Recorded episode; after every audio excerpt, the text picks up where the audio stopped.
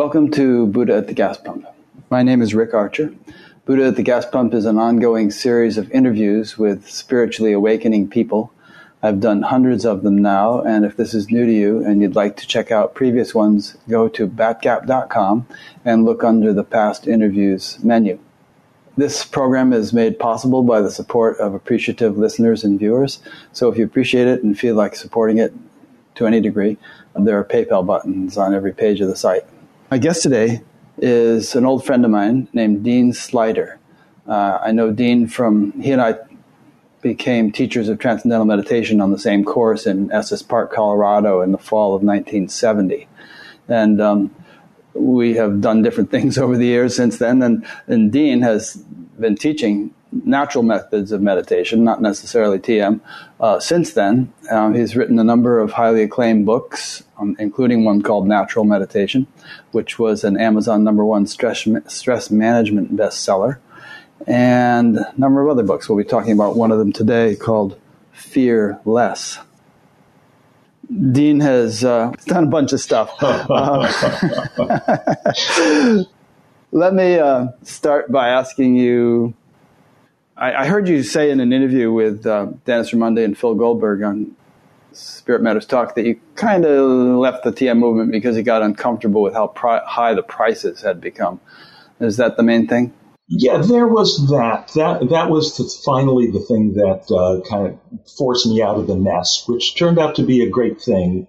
I, kind of my career over the years, as you said, doing a bunch of stuff uh, is has been to gradually discover that any nest I start getting too comfortable in one way or another, I'm, I'm going to get kicked out.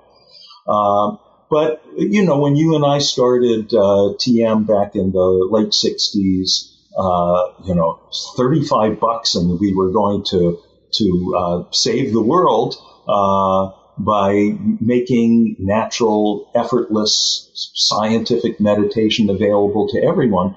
And you know what? That's still my mission. that's still, you know, when Maharishi said that, I said, yeah, that's what I want to do. At the time, you know, at that time, I, I was a hippie in Haight Ashbury and, and, uh, and thinking that, oh, well, in order to bring enlightenment to the masses, we were going to have to, you know, I knew people who were actually plotting to get a haircut get a job in the White House in the kitchen and drop acid in Lyndon Johnson's coffee with the idea that he and Ho Chi Minh would be dancing hand in hand with roses in their teeth in Golden Gate Park, and that's how we were going to end the war and, and you know bring about an age of enlightenment. And when I heard Maharishi talk about meditation in such simple, straightforward terms, I thought, yeah, this is stuff I can bring back to the suburbs this is stuff I can bring home to mom and dad. You know, it's like the girl you can bring home to your parents. Uh, and um, and so I was able to very comfortably teach TM for you know, many years, a couple of decades that way. But then Maharishi and the TM program started going into some funny directions. Uh, you know, he started appointing people kings and printing his own currency, and I mean, you know all that history. And uh, at that time, I was my day job was teaching English at a very fine prep school in New Jersey, and you know where I had was teaching the governor's kids and kids from the families that ran major corporations there. It, it was great. And I also ran meditation programs in the school, and the meditation component was TM. And at that time, the the fee I think was 85 bucks. great. And then one summer, some those people could afford yeah, it. right. And if and if kids couldn't afford it, you know, we quietly gave them a scholarship. Summer of 1993. Uh, well, I was actually back in California with my mom, who was dying of cancer, and so that was right there. That was a little bit of a, you know, the death of people close to you has a very clarifying influence on your your perspective. And uh, you start to realize that, you know, if you're hanging around in some place that's not 100% really you, maybe you want to reconsider that. And and then I got uh, when I came home to New Jersey, my wife told me that uh, while I was while you were out, Dean, the, the TM movement got in touch and said instead of charging the kids eighty five dollars, you have to charge them twenty five hundred dollars. And so um, that forced me to move on, and it was great because you know the brilliance of Maharishi's teaching as you know, was effortlessness of meditation, of letting the letting life, letting existence pull us into its own nature rather than us trying to push things. And what I was forced to discover was that Maharishi did not have a monopoly on effortlessness. So I hung out with teachers in Tibetan tradition and teachers in the Advaita tradition and found out that you know, sometimes you have to dig a little, you have to listen a little closely. That, that teaching of effortlessness, that teaching of meditation is just being rather than doing. It, it's there. Yeah.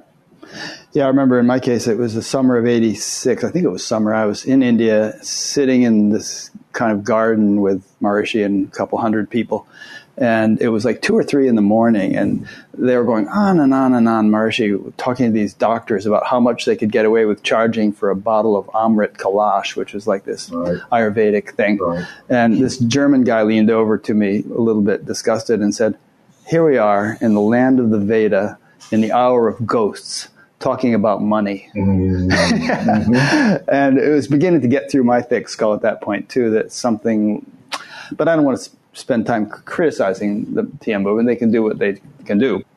But let's talk about the principle of effortlessness because I think that it's not necessarily an automatic assumption in many people's minds that meditation is going to be effortless. And um, they may have tried things that weren't very effortless. And I've interviewed people such as Adyashanti and a bunch of people who um, Shinzen Young, who, who, who went through really arduous practice, brought them to the edge of tears, if not past the edge of tears, because it was so difficult. And um, so let's talk about sort of effortless versus difficult meditation and whether there's a legitimate place for both in spiritual practice or whether perhaps difficult meditation is some kind of a misunderstanding or misinterpretation of what was originally intended by ancient teachers right. such as the Buddha. Right. When you finally get down to it, all you can talk about is your own experience. And my experience is I tried effort and it, it didn't work. I tried effortlessness, or actually, I don't want to say tried effortlessness. I stopped trying, let effortlessness take over, and that works. And really, where you learn stuff is by teaching. And I've been so fortunate that I've gotten to teach these kids at fancy prep school, and I would go up I 78 to Northern State Prison in Newark, which is the, the roughest maximum security prison in Newark, where I have a group that I still supervise. It's been going on since 2005. Teach them the same stuff, and they they get it. These days, I do a lot of workshops around the country. And, and I hate that word workshop because it has work in it. Work right. It, yeah. Uh, it should really be play something, playground. And uh, I get so many people who they've, you know, they're so sincere in their quest for awakening. Uh, and they, they come and some of them have been meditating for years. And we do a 15 minute meditation and, you know, you do this for a while, you, you, you get pretty clear on there's some, you know, little subtle tricks for pulling the rug out from under people's habits of, of effort. And they just, some of them come to me with, they come with tears in their eyes, but it's just, oh, I had no idea it could be so simple. Yeah. I think that perhaps one of the reasons that effort was crept into the whole notion of meditation, uh, if it wasn't originally intended, is that a description was taken as a prescription. And what I mean by that is, you know, if you describe the state of samadhi where the, you know, the mind is completely settled and there's, there are no thoughts and it's just pure bliss and, and so on and so forth.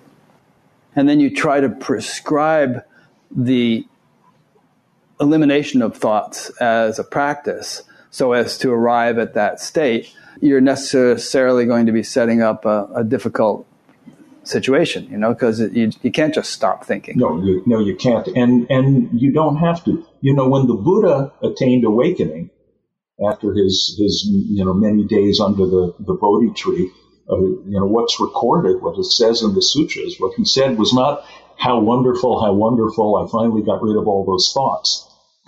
he, he said, how wonderful, how wonderful, everything's cool just the way it is. You know, which to me includes, okay, thoughts are there, the world is there, everything is there. None of that, you know, the nature of awakening is to be clear that, that the persistence of thoughts, the persistence of the, the apparent physical world, none of that contradicts the, the boundless okayness of, of samadhi.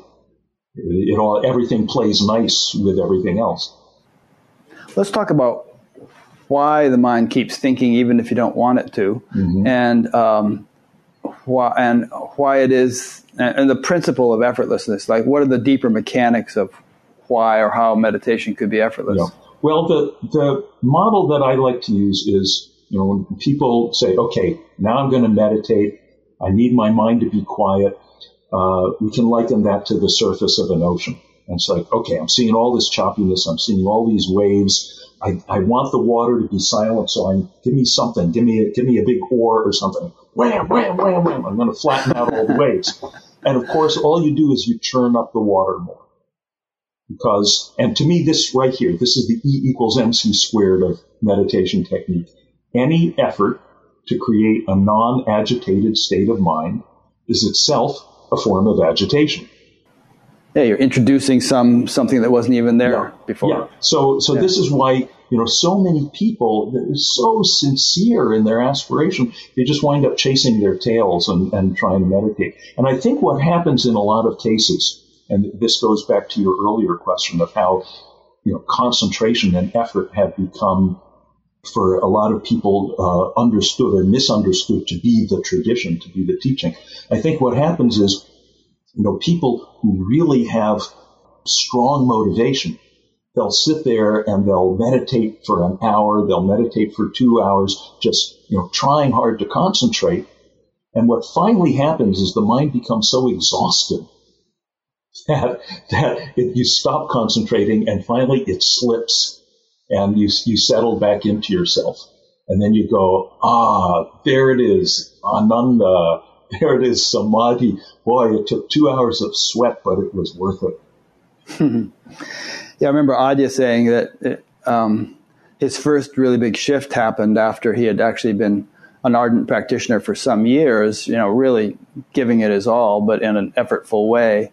And finally, he just had this moment where he, I forget his exact words or something like, I can't do this anymore. Right. And he kind of gave up and then boom, he just that's slipped it, in. That's it. And, and yeah. what you and I were so, what made us so fortunate was that early on in our careers, we had a teacher who very clearly showed us a way, not the way, but a way to just skip that first hour and go straight to the last 10 minutes where you, where you slip, where you give up.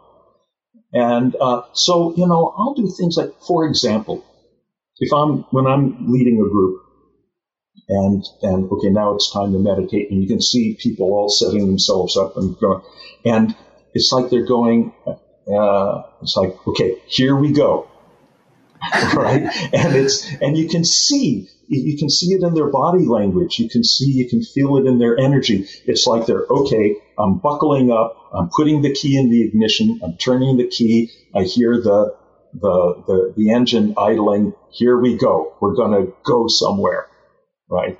And that idling of the engine, that's effort. That's expectation. So what I tell them is, uh, forget about here we go. We're not going anywhere. Here, instead, it's here we are. I tell them, you know, take the keys, throw them in the bushes, roll back the top. This is a convertible. Roll back the top, sit back in the seat. Here we are. Now, what's going on without any contribution from us, without any effort from us? And then that, that becomes the, the so-called meditation. Another word that I don't like, meditation. It's got all those syllables, you know, four syllables. It sounds like it must be some big task. And it's not. Yeah. Um, but okay, I'm going to ask a basic question. Um, And people who are listening to this live can send in questions as we go along if they like by going to the upcoming interviews page on batgap.com, and then you'll see a question form at the bottom.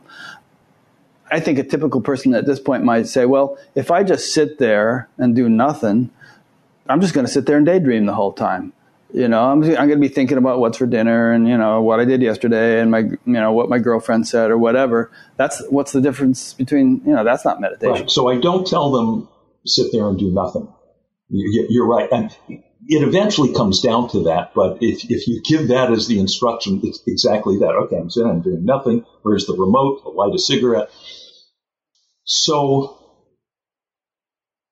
what I suggest to people is, okay, well, you know, as we just said, okay, here we are, not here we go, here we are. What's going on without me? Well, what's going on without me is awareness without any effort from me, without any help from me. I'm aware of the colors and the shapes. I'm aware of the thoughts that tell me, okay, that color, that's a blue wall, and you know that's a brown floor. So I'm aware of seeing. I'm aware of thinking. I'm aware of hearing. So awareness is going on without me, without any thought from me, without any help from me. And in fact, sometimes I'll suggest because you know if I see people saying, "Okay, I'm going to try to be aware," I go, mm, "No, try to stop being aware." you can't do it. Right? Awareness is every moment. And then, you know, we might close our eyes and go, okay, just notice all this stuff is coming and going, like the breezes coming and going in the sky, and, and the sky, this open space within which all the experiences come and go. This is what we call awareness. You're already that space. Everything's coming and going within you. So rest as awareness, as you already are. Rest as awareness. So, and I tell people, you know, and I like to boil things down to easy to remember, you know, practice slogans. So, it's a, remember three words, just rest as awareness. And if you find yourself grappling with something, oh, but what about when I'm going to cook for dinner? And what about XYZ? Or resisting some feeling or some, and so just, okay, whatever it is, relax your grip on it. Don't try to push it away. Don't require it to go away. Don't try to figure it out. Just whatever it is, relax your grip on it. Relax back into yourself. Rest is awareness. Hmm. Do you know how that compares with mindfulness, which is so popular these days? I don't know, know myself because yeah. I haven't practiced mindfulness, but how does that compare? You know, that word mindfulness has become it's such a popular buzzword, and I, and I'll like do workshops and they'll they'll start writing up the description. Dean Sluyter's going to teach us mindfulness, and I say, no, no, no, I, I have no idea what mindfulness is, and then I show up and they've got it on the marquee anyway.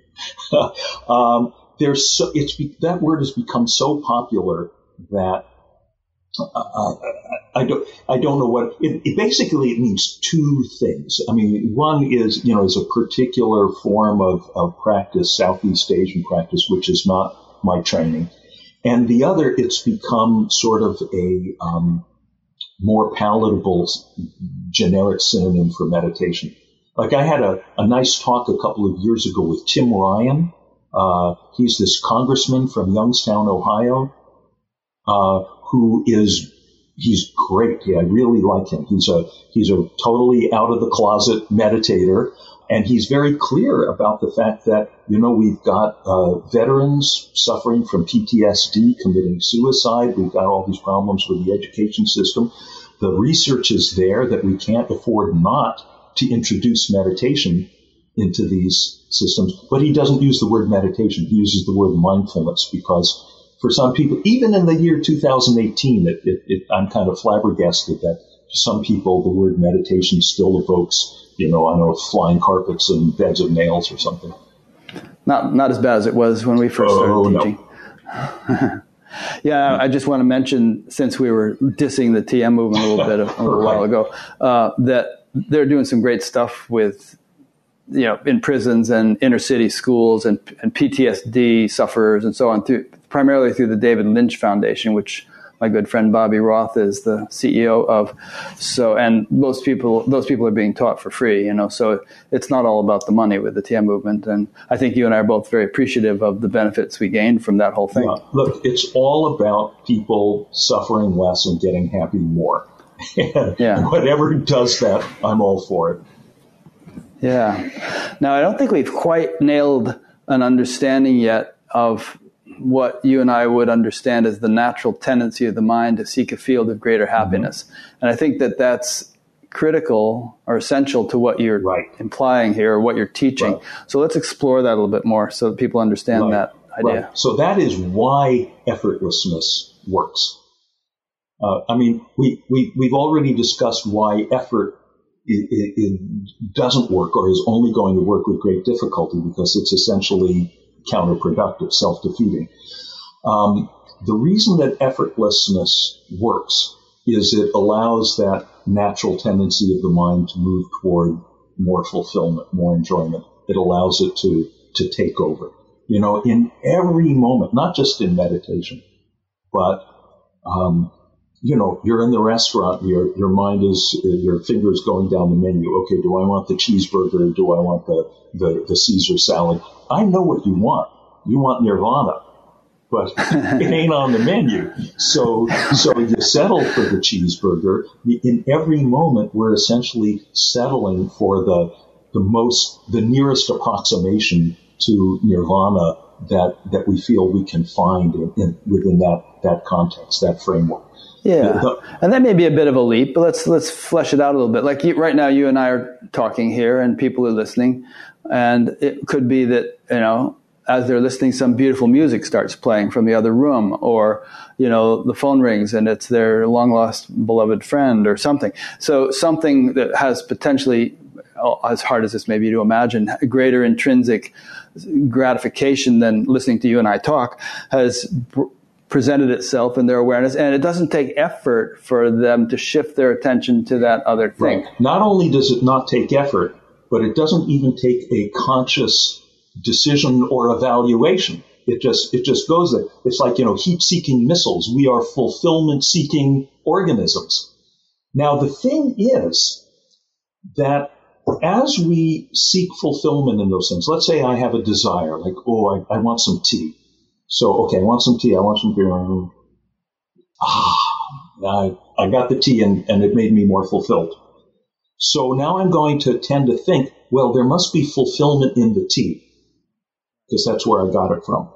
But if we take the tea into the lab and we, you know, pull it apart into its constituent molecules, we'll find, you know, atoms of uh, carbon and hydrogen, oxygen, whatever's in there. We're not going to find any happiness molecules in there. So that only leaves one other place where it can be, and that is in, in me, in the experiencer rather than experience. So what happens is at the moment that I get the tea, I'm no longer caught in that desire, so I sink back into myself, into my own nature, which is, you know, what all the teachings say in various language, that the nature of the experiencer, the nature of awareness itself is satchit ananda, is, is being consciousness bliss. And what we're doing in meditation then is essentially eliminating the middleman rather than depending on some outer object or substance or circumstances to trigger the settling back into ourself. We just settle back into ourself. And that comes in handy because you never know. You never know what's going to happen next in life. That's one of the reasons I love working with prisoners. They know they're not going to get fulfillment from their their environment because their environment sucks, and and and they know it's not going to stop sucking. And I've had situations where like one of my guys stopped showing up to our Thursday night meetings. And I asked, you know, what happened to him? Well, he got brought up on charges. They put him in ADSEG, you know, administrative segregation, which is solitary confinement. In this case, they actually shipped him to another prison, put him in a cell above the boiler where it was like 100 degrees all the time, and, you know, with no TV, no anything, for three months. So he said, okay, uh, I guess it's time for a meditation retreat. He took off his clothes because it was hot, and he essentially meditated for three months. Uh, and when he came back, he was he was really glad that he learned to do that. Interesting. What we're implying here is that there is sort of an inner or intrinsic field or reservoir or whatever you want to call it of fulfillment or happiness or gratification, which is independent of sensory experiences. and that you can be happy in solitary confinement with nothing there uh, because you're discovering something within that is not that has nothing to do with outer circumstances. Just to recapitulate what you just exactly. said. Exactly. And we use, you know, provisionally, we use this kind of dualistic language and we say, okay, it's something within us, it's a field within us. And, uh, you know, we talked that way for a while. And, and as the closer we look, the more we realize that it's not something within us, but it is the, the very the very awareness within which right now these words are being heard, within which the, these computer screens are being seen. That that's you know that the, the, the, on the screen we see different colors, the words we hear different sounds, but where's that all happening? That's all happening here in something that has no color, has no sound, no location, no gender, no nothing, and that's it.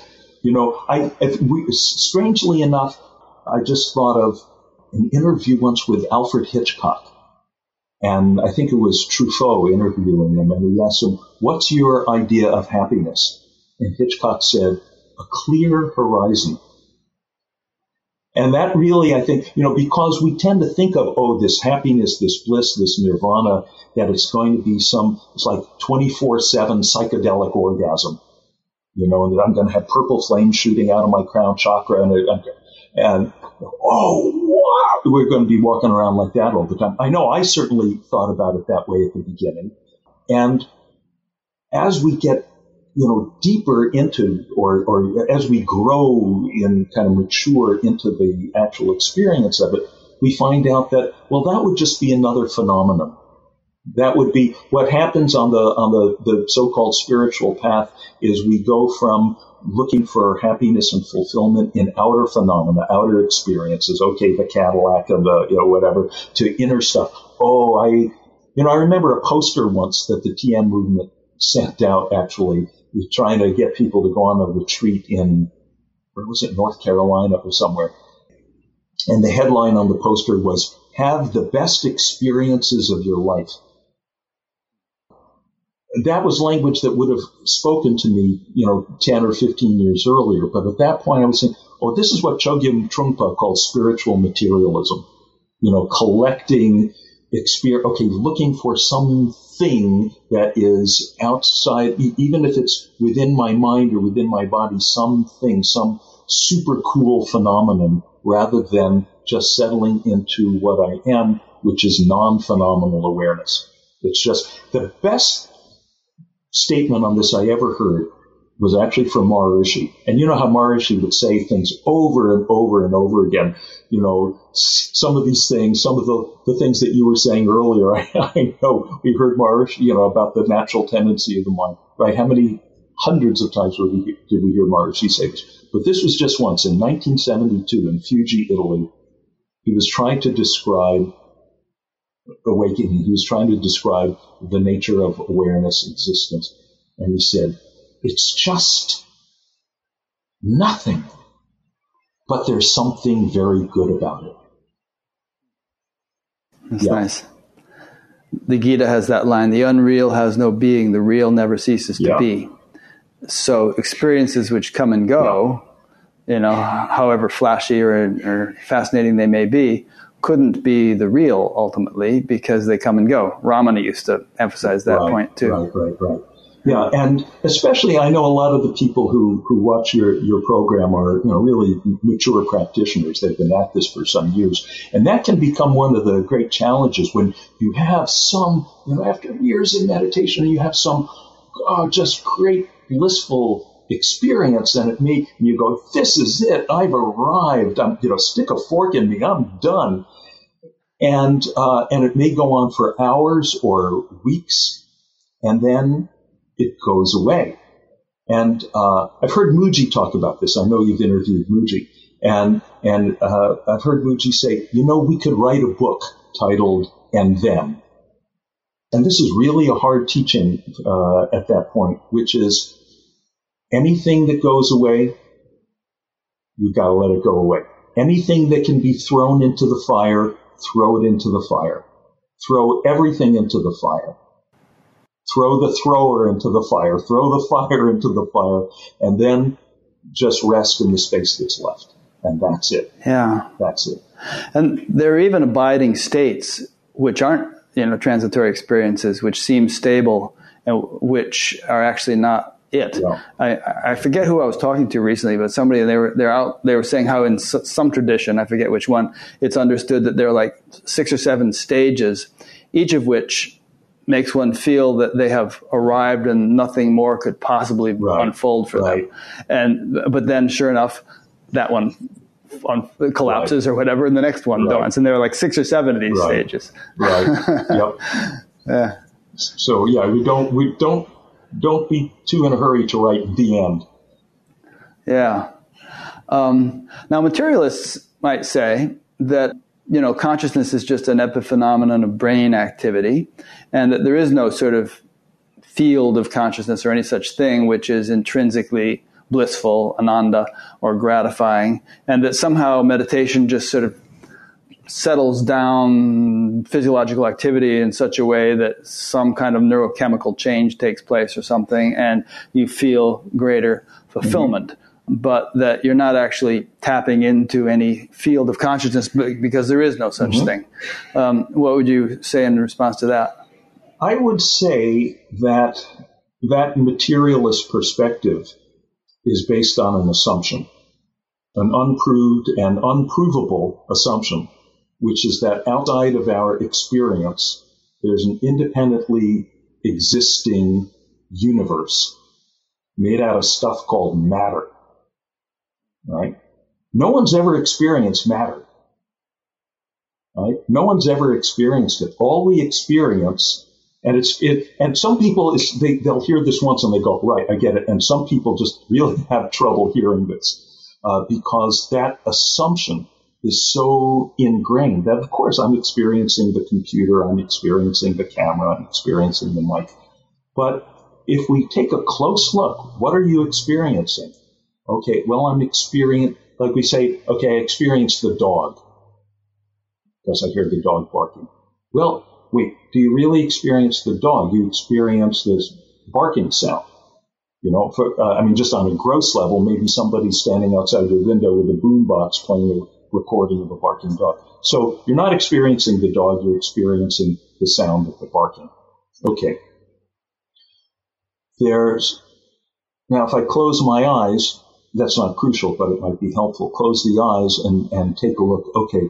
So when I say, I hear the barking. Now what's the difference between, and, and that sounds as if there's two different things. The, the hearing and the barking. But see if you can find a, a, a, any line of separation between hearing and barking. And you realize that no, hearing it's just it's one it's a phenomenon of hearing. Now, what is that phenomenon made out of? Is it made out of fur? you know, is it made out of doggy DNA? No, it's made out of awareness. It's a modification of awareness. It's awareness arising in a particular form. Now, I think, okay, I see the object, I see the dog. Well, okay, what is seeing? We, again, we say, I see the dog, but it's just, I'm experiencing seeing arising in a, in a certain form. What is that seeing made out of? Oh, that's also a modulation of awareness. And then how much distance is there between that seeing awareness and that hearing, hearing awareness and this I awareness and the closer you look, the more you see that the separation I assumed was there, you can't find any. Okay, so you know this brings us to non-duality. This this brings us to you know all there is is awareness playing, sloshing around in awareness, arising in, the, in this, you know, these different, as these different apparent phenomena. Uh, we can't necessarily deny that there is a physical universe outside of our awareness that's giving rise to these experiences. But it just, as far as I can see, it is inescapably, logically impossible to demonstrate the existence of an external universe when all anyone ever experiences is awareness. I know you've interviewed Rupert Spira, who I think is just wonderfully lucid about these things. And, you know, he says, you know, people talk about, you know, he, he points out, you know, matter is a concept that was invented by Greek philosophers and no one has ever experienced it. That's the assumption. As he says, he says that the, the scientists are the real mystics. They call us mystics. They're the real mystics. They, they've created this whole idea of a universe around a thing that no one's ever experienced. Now, when you talk that way, though, um, it sort of makes it sound like the existence of the universe is very much kind of a subjective phenomenon based upon you know our there's some kind of process that that gives reality to something that appears to be external but is basically like you said awareness sloshing around with itself. But at the same time there seems to be a sort of a a template or a stability to the external world which is independent of the any individual perspective. For instance, you know, all 7 billion people in the world presuming they see well enough could see the moon. And we don't see three moons unless we're crazy or hallucinating or something. We all see this one moon with certain features on it, and we've sent people there, and you know they've scooped up rocks and brought them home, and, and so on and so forth. So, you know, and you know, 200 years ago, none of us were alive, and now the people who lived then are all dead, but they all still kept seeing the same moon. So there's sort of a, a stability to the universe that is irrespective of individual. So, you know, there's this kind of argument that apparently Albert Einstein and Rabindranath Tagore had one another, with one another over whether the moon exists if nobody's mm-hmm. experiencing it. Uh, and uh, you know, I've played with this and thought, okay, well, if we all agree not to look at it, we're still going to have tides. There's there's some kind of external phenomenon there, which appears to be external, but but which is independent of any of our subjective well. Here here's perspectives. the thing. here's the thing, Rick. the thing is, uh, first of all, when you say, you know, does the moon exist if none of us look at it, or you know, if a tree falls in the forest and no one hears it, does it make a sound? You know, how many people have just busted their brains trying to wrap, wrap their, their, their minds around that one? First of all, there, someone has, has slipped a joker into the deck there. In the way that that question is phrased, see, when you say, does the moon exist if we don't look at it, the way you have constructed that sentence, when you say the moon, there's an implicit assumption that there's this thing called the moon that exists and then you're asking whether it exists. But be that as it may, let's say you have a dream. In the dream, you see three moons. And you've got all your friends in the dream see the three moons. You, you, seven billion people are actually in this dream. There's there's a hundred billion people in in the world. They look up, they all see the three moons. In the dream, you pick up the, the science books and the history books, and you see that this has been confirmed, know, for that. And we've sent astronauts to, to the three moons, they've explored it. All that is there. We, we pull out our dream scientific instruments, we measure it, we bring back geological samples. It's, it's, it's all there. It's all there. And it's all there, and that is your reality. That is reality until you wake up and you go, boy, I thought that that stuff was made out of matter, but it was all just made out of my awareness, dream awareness. But now here I am in this world where there's one moon and my seven people, seven billion friends confirm it, and it's the same thing all over again. That's why, you know, Yogi Vasishta, a name I know you know, yeah, yoga, yoga Vasishta. Yeah, yeah, uh, uh, Vasishta said there are two kinds of dreams, the short ones and the long one this being the long. one. But the thing is, I mean, it's fun to talk about this stuff, but it's, it's not very good because meanwhile, while we're sitting here enjoying our metaphysical speculation, you know, folks are suffering.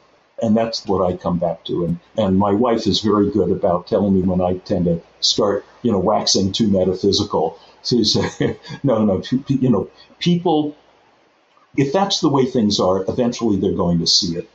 And there's no use trying to convince people because until they see they see it for themselves, they're they're not going to be open to that. And it doesn't matter. You know, if people, if what get to me, if what gets people into the tent is uh, my blood pressure is high, then great. You know, I, I really found this out in my years uh, at the the Pingree School, the prep school where I taught in New Jersey. You know, we had kids who you know, just they were under all this pressure from the parents. You've got to get into Dartmouth. You've got to get into Yale. You, you know, you, you need more after school jobs for your college resume. But they were, you know, some of these kids were at the breaking point, and you know, and, and some of them, a lot of them, you know, I'd be talking about enlightenment. I actually taught a uh, an lecture, an elective course, an elective English course for juniors and seniors called uh, Literature of Enlightenment. And, uh, you know, we read Plato's Symposium and the Gospel of Thomas and Kerouac and Salinger. Essentially, I constructed the, the English course that I wish had been in my high school when I was 17 years old. And it was great. And the kids, you know, a lot of the kids really got into it. And the lab work was meditation. Um, but a lot of kids took the course because they knew I'm stressed. And I thought, fine, you'll come for the stress relief, you'll stay for the enlightenment. Yeah. Even your last sentence sort of implies that it's okay to swing back and forth between the practical and the the the metaphysical, you know, because the metaphysical, if we want to call it that, does have implications. It can shift your whole perspective on what life is about and what it's what the potential of life can be, and so on. And we live in a society in which a materialist worldview is predominant, you know, and, and kind of tightly linked with the whole scientific method and the whole t- technologies we've devised and everything. And we're destroying that world.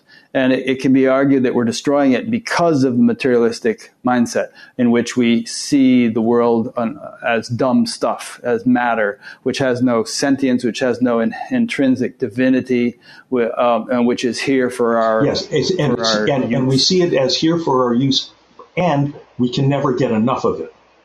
Because we keep you know it's like the old Irish right. saying you can you can drink too much but you can never drink enough so, uh, so yeah, you know, and we keep okay. So you know, this thing is supposed to fill me up, and then it doesn't. So okay, I, I got to gobble up more. I got to yeah. gobble up more.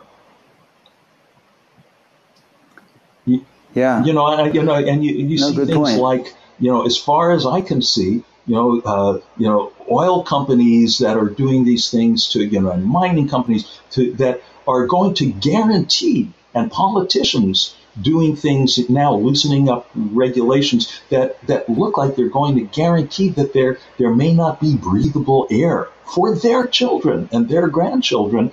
But they're, but geez, I can make another billion dollars if I do this. And they're just, it's as if they're, they're hypnotized by that. And it's as if, and I used to see this look in the eyes of some of the, the Pingree dads you know, when I was here were some of these people who were captains of industry and had as much money as you know you could ever, was way more money than I could ever dream of making, and it's like, okay, I got the car, I got the trophy wife, I got the, all that, I've got my kid going to the, the best school in the state, and and sometimes I felt like I could see in their eyes this kind of panic look, like, oh my God, I did everything I was told to do, and I'm still not happy now what? So I like to give people, you know, to, let's just to swing all the way from, you know, a profound metaphysical speculation. And, you know, Maharishi used to say this. I remember Maharishi used to say, don't burden people with your supreme knowledge. so I like to give people stuff like, you know, you're sitting at the red light trying to make it turn green faster. Mm. And everyone can relate to that, right? We've all tried to do it. Say, has that ever worked for you? Well, here's my guarantee to you over the rest of your life, no matter how many man hours or woman hours you spend doing that, you will never make the light turn green even a nanosecond sooner. Ah, there's such liberation in, in realizing that. You know, that simple. You know, yeah, if saying it can really well, go I'll tell you, I did, into a person's yeah. psychology. Uh, yeah, yeah, sometimes, yeah. Sometimes um, it's more than just uh, the words. You know, you'd be you'd be surprised, and to a certain degree, and again, this goes back to our training as TM teachers. We tend to have a bias against what Maharishi called mood making.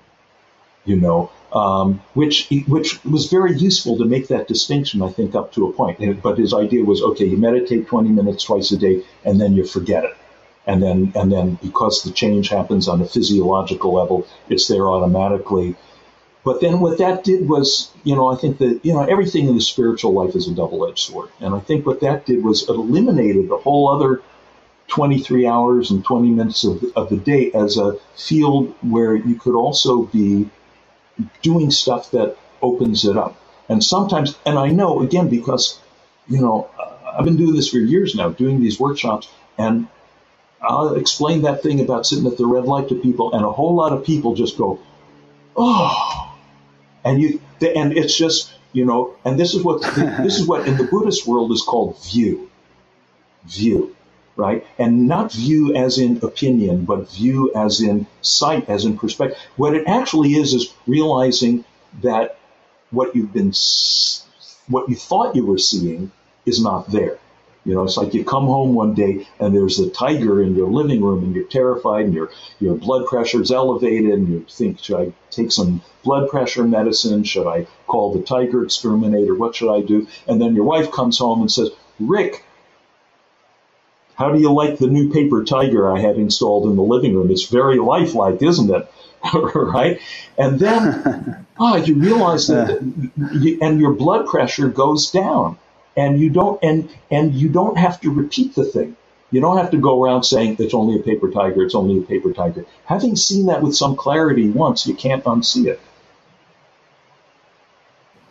Yeah, and of course, the more famous example is the snake. You know, where it's it's sort of dark, and you're walking down the road, and you see a, a rope on the road, and it looks like a snake, and you right. freak out, and you go running back to the village and get a committee to come and try to, you know, get rid of the snake. Turns out it's just right. a rope, and once right, you have seen it as a rope, yeah. you can't see it as a um, snake anymore. And um, yeah, and and that's physiological change.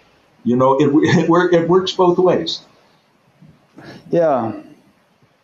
Mm-hmm. It does, and I think a balance is useful because there is a, the I've run into it a lot in doing these interviews. There is the phenomenon of people sort of psyching themselves up into an intellectual understanding of non-duality or something, and in yes. my opinion, mistaking that for the actual living experience of right. it.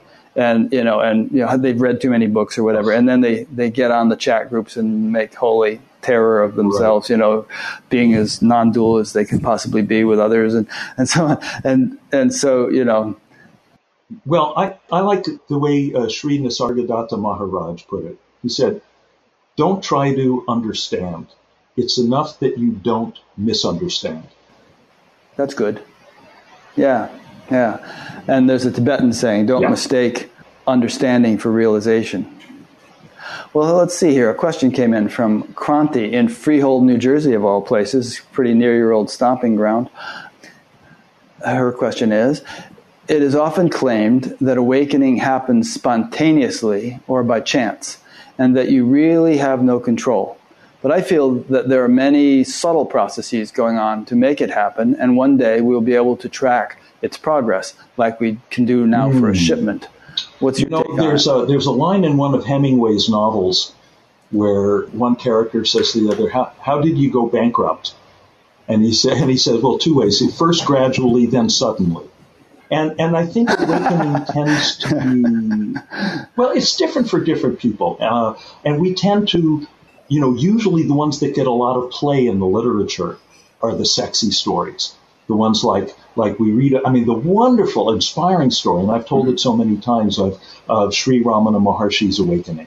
You know, the 16 year old kid who has a panic attack. He thinks he's dying, and but has the somehow the innate wisdom to instead of panicking to okay, let it go. Okay, there goes the body, there go the senses, there go the thoughts, and then when he let everything go away, what was left was not death. It was it was awakening. It was you know, as Maharishi said, just nothing but something very good about it. Um, so those tend to be the ones that we hmm. look at, the dramatic ones. For most people, I think it's much more, it's a gradual, slow cook thing. It's like, you know, the apple ripening on the tree. And then after the years of the apple ripening, maybe a particular breeze comes along and the apple falls. Right? But then the, usually the stories that yeah. we read are the stories about the moment when the apple falls. You know, like there's a great story, and I've used this in, in, in my writing right. somewhere about a, a, a Zen practitioner who's he's walking through the busy marketplace one day, and he hears the butcher. Uh, he hears uh, uh someone saying to the butcher, uh, "Give me, give me your best cut. Give me the best piece of meat." And the butcher says, "It's all the best." And the monk goes, "Right, yeah." It is all, it's all the best. Sounds like an uh, Indian and butcher. The, and, and, and, and oh, the monk hears that, and he just realizes it's all the best. It's it's all the best. So so we hear that story, which is great and it's beautiful and it's poetic. But you know what we tend to forget is that the monk probably spent years of, of meditation before that moment happened. Or there's another one about a, a monk uh, uh, um, he's rowing across a foggy lake and he hears the cawing of a crow. And that cawing of the crow for him is the, the Mahavakya, you know, the awakening, the great utterance that does somehow. That's it, the cawing of the crow, that does it. Um, so, and what, and the, the mistake would be for people to hear that and go, okay, I got to find that lake and go there and wait for a crow to come and, and that'll, and in a sense, that's, that's the story of, that's how religions start. You know, I once heard, you know, our dear recently departed friend Jerry Jarvis. I once heard him say, okay, you want to hear the history of religion in a nutshell? One day a guy was sitting out in a tomato patch and and he and he woke up. And then a hundred years later, people were sitting in tomato patches waiting for the great tomato to come and wearing little, you know, tomato medallions around their necks. Yeah. Yeah, I remember there was a what they used to call refrigerator quote of Maharishi because people used to put these things on their refrigerators that was, you know, don't think that you can't get enlightened in New York City. He said, you know, when the time for awakening has come, even the yeah, stench you know, of, I like the Zen bus stories. exhaust could be you know, the, of course, the there, final there, trigger. There are a lot of Zen stories where, where a monk will go to the Roshi, to the master, and say, you know, one of the classic questions is, what is the Buddha? Meaning, not what is that guy who lived, you know, 2,500 years ago, but what is Buddha nature? What is enlightenment? What is ultimate reality? but they so they phrase it as what is the Buddha? And sometimes you're told, well, the Buddha is the beautiful sunset, or the Buddha is the, the geese in in August disappearing over the horizon. That's very beautiful and poetic. But I like the stories where the master says the Buddha is a pile of cow shit in the middle of the road. Right? Because if you know that's if you can see it there, you can see it everywhere. You know, I one book that I wrote I want to mention this book because this is. Yeah, we're going to talk about that. So we're going to talk about some movies. Yeah, good, good, good. Because this is this, this is the book I was looking up my sales figures the other day, which you can do online now, and like this is this is the, the my book that sold the fewest copies, and I keep thinking one day this book is going to get rediscovered because I had some. maybe today's so, the day. Maybe so. Cinema Nirvana, Enlightenment Lessons from the Movies. So when I was writing this one and, and people said, oh, you're writing about enlightenment lessons in movies? Okay, you need to write about the Matrix and, you know, all this really yeah, obvious brother, stuff. sun, sister, moon. And yeah, right, blah, blah. So I didn't write about any of that low-hanging fruit.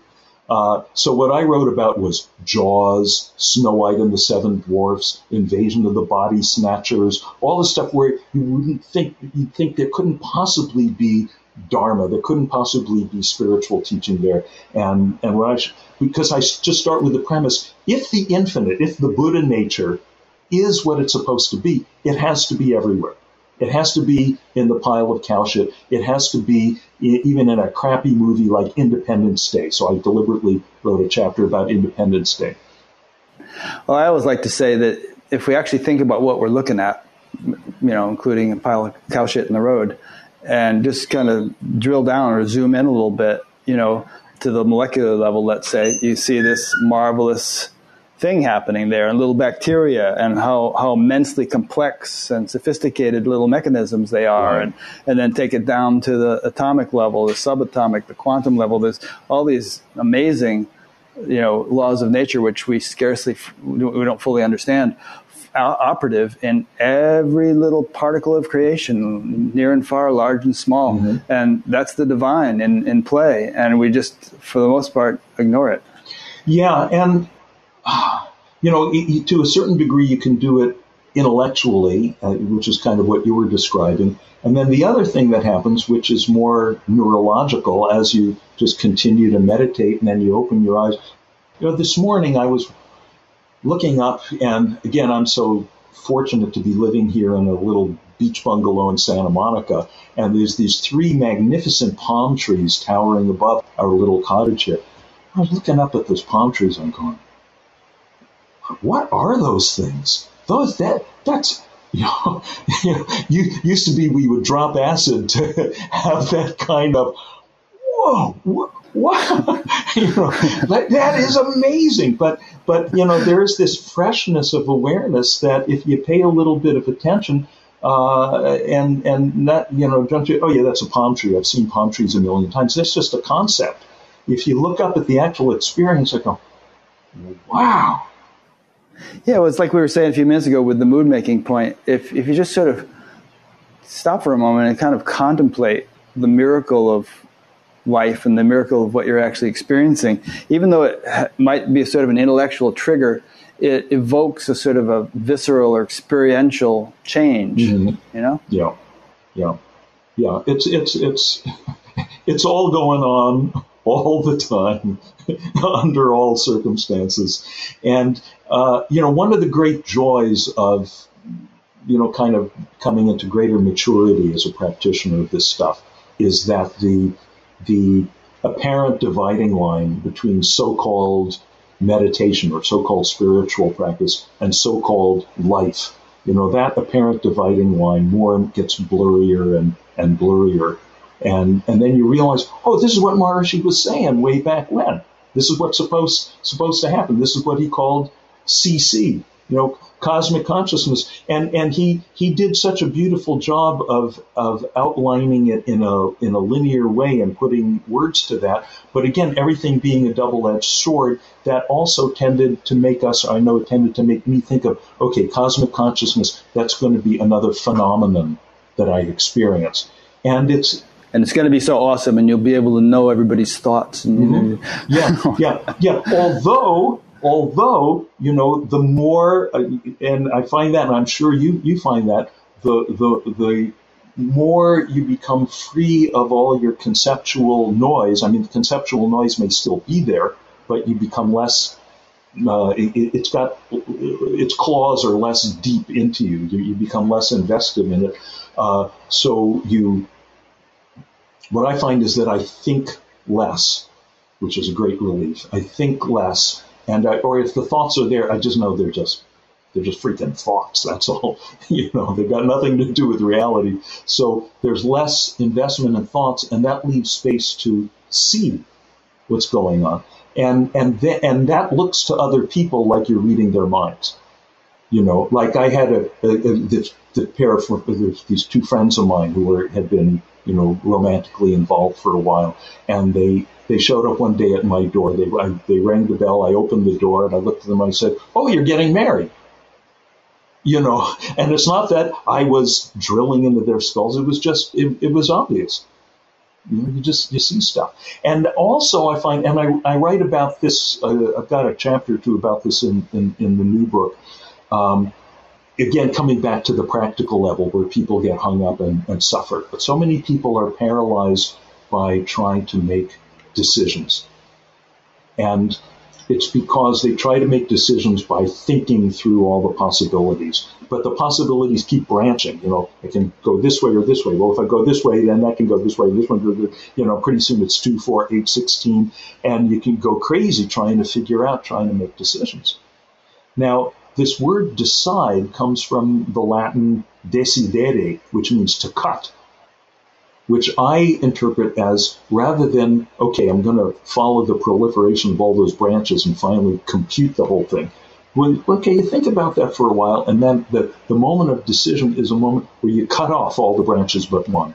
And you do that not by thinking, you do it by seeing, by feeling. And feeling not in the sense of some vague emotion, but feeling like, you know, this is one of the reasons why it's so wonderful to watch great athletes. You know, when LeBron James is charging the net and there's five defenders on him and he, you know, he makes the shot. it's not that he can think, okay, this guy's going this way. You know, it's all going way too fast to think about. But he can, he can see, he can feel by not being invested in his thought. He can see, he can feel uh, one nanosecond from now where where the path is going to open up, the path between where he is and the net. And this is one of the reasons why it's so exciting to watch anything being done at that level because it we resonate to that. It's like, oh yeah, like that's that's the way I want to be able to do everything. That's that's that is functioning from the zone. That's what enlightened activity is like. We we intuitively recognize it. It feels great. Whether it's you know sports or acting, the arts, music, anything. You know that's why great uh, jazz is. You know you listen to Coltrane going places with the saxophone that no one ever could would have gone before, and he could never go that way again a second time. It's just it's like opening up in front of him. I think that the story of of the, the Red Sea parting in front of Moses, I suspect that that's a metaphor for that same thing. And, and more and more, it's just that's what life feels like. I don't have to think about all this stuff so much anymore. Yeah, it's what Maharishi used to call spontaneous right action. And there was another phrase he used to use, which was supportive nature. And uh, I'll tell you an interesting experience we had yesterday. There's this Facebook group which I think is all over the country, but there's a local chapter of it here called Fur Babies, and and people use it to report lost cats and dogs that they either find or have lost, and sometimes other animals. So so yesterday, uh, somebody reported having found a, a young possum in a trash can probably it got in there with its mother and the mother got out and the baby couldn't. And so they said, you know, what should I do with this possum? And Irene, my wife, is a avid animal lover, and she naturally began to feel like, what can we do to help this possum? So we went down to Walmart to get some stuff, and right in front of us, as we were looking for a parking place, was a car with Virginia license plates, and the word of the the actual thing on the license plate instead of a number was possums. So you know we got out and, and we walked up to the woman and we said do you rescue possums by any chance? Wow. And she said, yes, I do. so we kind of connected her with the person who had found the possum and all that stuff. So, so that's what I would, that's what he used right. to call supportive nature. I think it's, your life begins to click that way sometimes, sometimes, you know, and, and yeah, and I've experienced a lot of it. On the other hand, you know, I think it was Mark Twain said, any party that takes the credit for the rain will have to accept the, the blame for the drought. so, uh, you know, and and you know, like when I hear that, and this is just me, but you know, I hear the law of attraction stuff of okay, I'm going to do my spiritual whatever it is, and, and it's going to make you know uh, the money come to me, and the you know, I, I kind of hope that that doesn't work well, it's too willful and manipulative in those cases. I mean, we had no idea we were going to, you know, run into a woman who rescues possums who happened to just arrive in town for Virginia. Uh, it was more like just the, had the desire, forgot about the desire, and then boom, some kind of fulfillment. Yes. You, you, you, you, leave yourself open. You just, you're, you're, again, you're just resting back in awareness. You're resting back in openness and the stuff that's needed – does have a tendency to show up. I find this when I'm writing, when I when I set out to write a new book. Okay, now I'm going to write a book about fearing less, or now I'm going to write a book about movies, and then like the, the stories that I need start showing up in the, the New York Times, or I, or I start hearing the anecdotes that I need from, from people. And, you know, I'm just kind of like a little magpie. Okay, I'll take this little piece of this little gum wrapper and, you know, I build a little nest. I want to loop back to Kranti's question before we get too far afield, um, which was about can you trace the mechanics or something of awakening or enlightenment? And I think that there's something we haven't touched upon, which is worth mentioning, which – is that there there should be. I mean, if if awakening or enlightenment or whatever word you want to use is a profoundly different state of functioning than is ordinarily is the norm, then there should be a profoundly different state of physiology uh, associated with it or correlated with it. And there ancient traditions uh, um, which have charted that out in great detail. I have Joan Harrigan's books on my shelf, Kundalini Vidya, and she has it all mapped out in great detail. And I'm sure other traditions have done the same. And it may be something that, you know, modern neurophysiology um, manages to understand quite clearly over time. I've, I've, interviewed a couple neurophysiologists recently who are dedicating their lives to that. Um, and I think it will necessitate a, a, an understa- understanding of subtle physiology as well as gross physiology to really come to terms with it. You know, I think on the on the one hand, that's really exciting and it's really great and important that someone do that. On the other hand, kind of from the, the practical side of the practitioner, which is always my bias, it doesn't matter. You know, you know, we had we, we had well, yeah. I mean, you don't. I mean, LeBron James doesn't worry about what's going on in right. his neurophysiology or how his brain works or anything like that. He just is great at playing basketball. Uh, and in fact, you know, I was talking about Coltrane before. Um, wait, who's the other great tenor saxophonist who, did the bridge? I, I, forget right now, but the the story is that Gunther Schuller, who was a who was a, a music critic, wrote this essay about, oh, this is what this jazz player is doing, this this brilliant stuff that no one's done before, and he's you know he's stacking the chords vertically instead of horizontally or something like this. And then the, the musician made the mistake of reading the essay.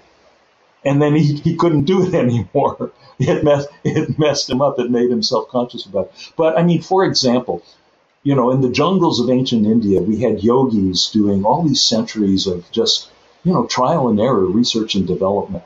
And one of the things that they discovered was ujjayi breath, you know, the, the Darth Vader breath. Where you do that constriction in the back of your throat. And they discovered that, you know, if I breathe that way, boy, it just really has this profound tranquilizing effect. It's really a good kind of on ramp to meditation. Now, Fast forward many centuries, we find out that, oh, when you do that constriction in the back of your throat, you're stimulating the vagus nerve, which runs from the base of the brain down to the diaphragm, and that tends to switch off the sympathetic nervous system and the fight or flight response that it elicits and switches on the parasympathetic nervous system, which is the, you know, the stay and play response. So, so, okay, fine, we know the mechanics, we know how it works. But we still do ujjayi breath the same way. Yeah. So the yogis that you refer to were basically conducting a scientific experiment all those centuries ago.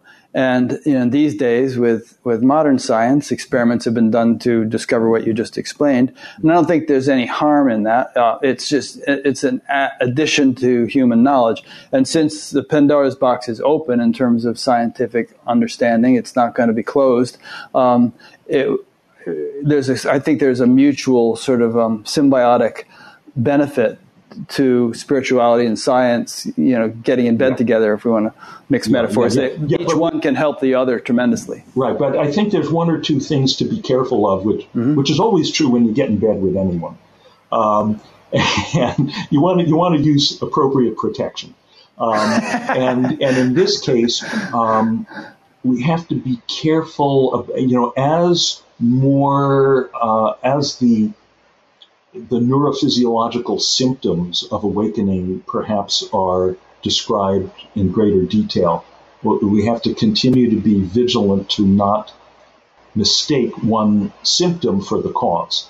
You know, this is something that happened back in the 70s, I think, with the uh, the popularity of biofeedback. Oh, but people who are in, in, an awakened state, they stop producing, they have alpha waves instead of beta waves. So let me figure out how to produce a, more alpha waves. alpha waves or whatever. Awakened. And it doesn't necessarily work that way. Mm-hmm. Yeah, no, good point.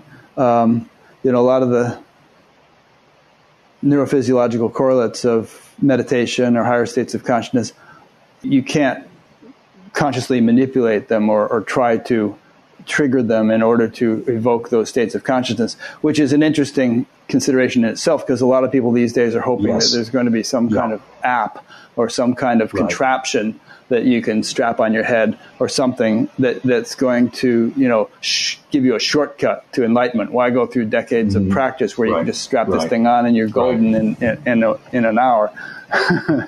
yeah, yep, yep, yep.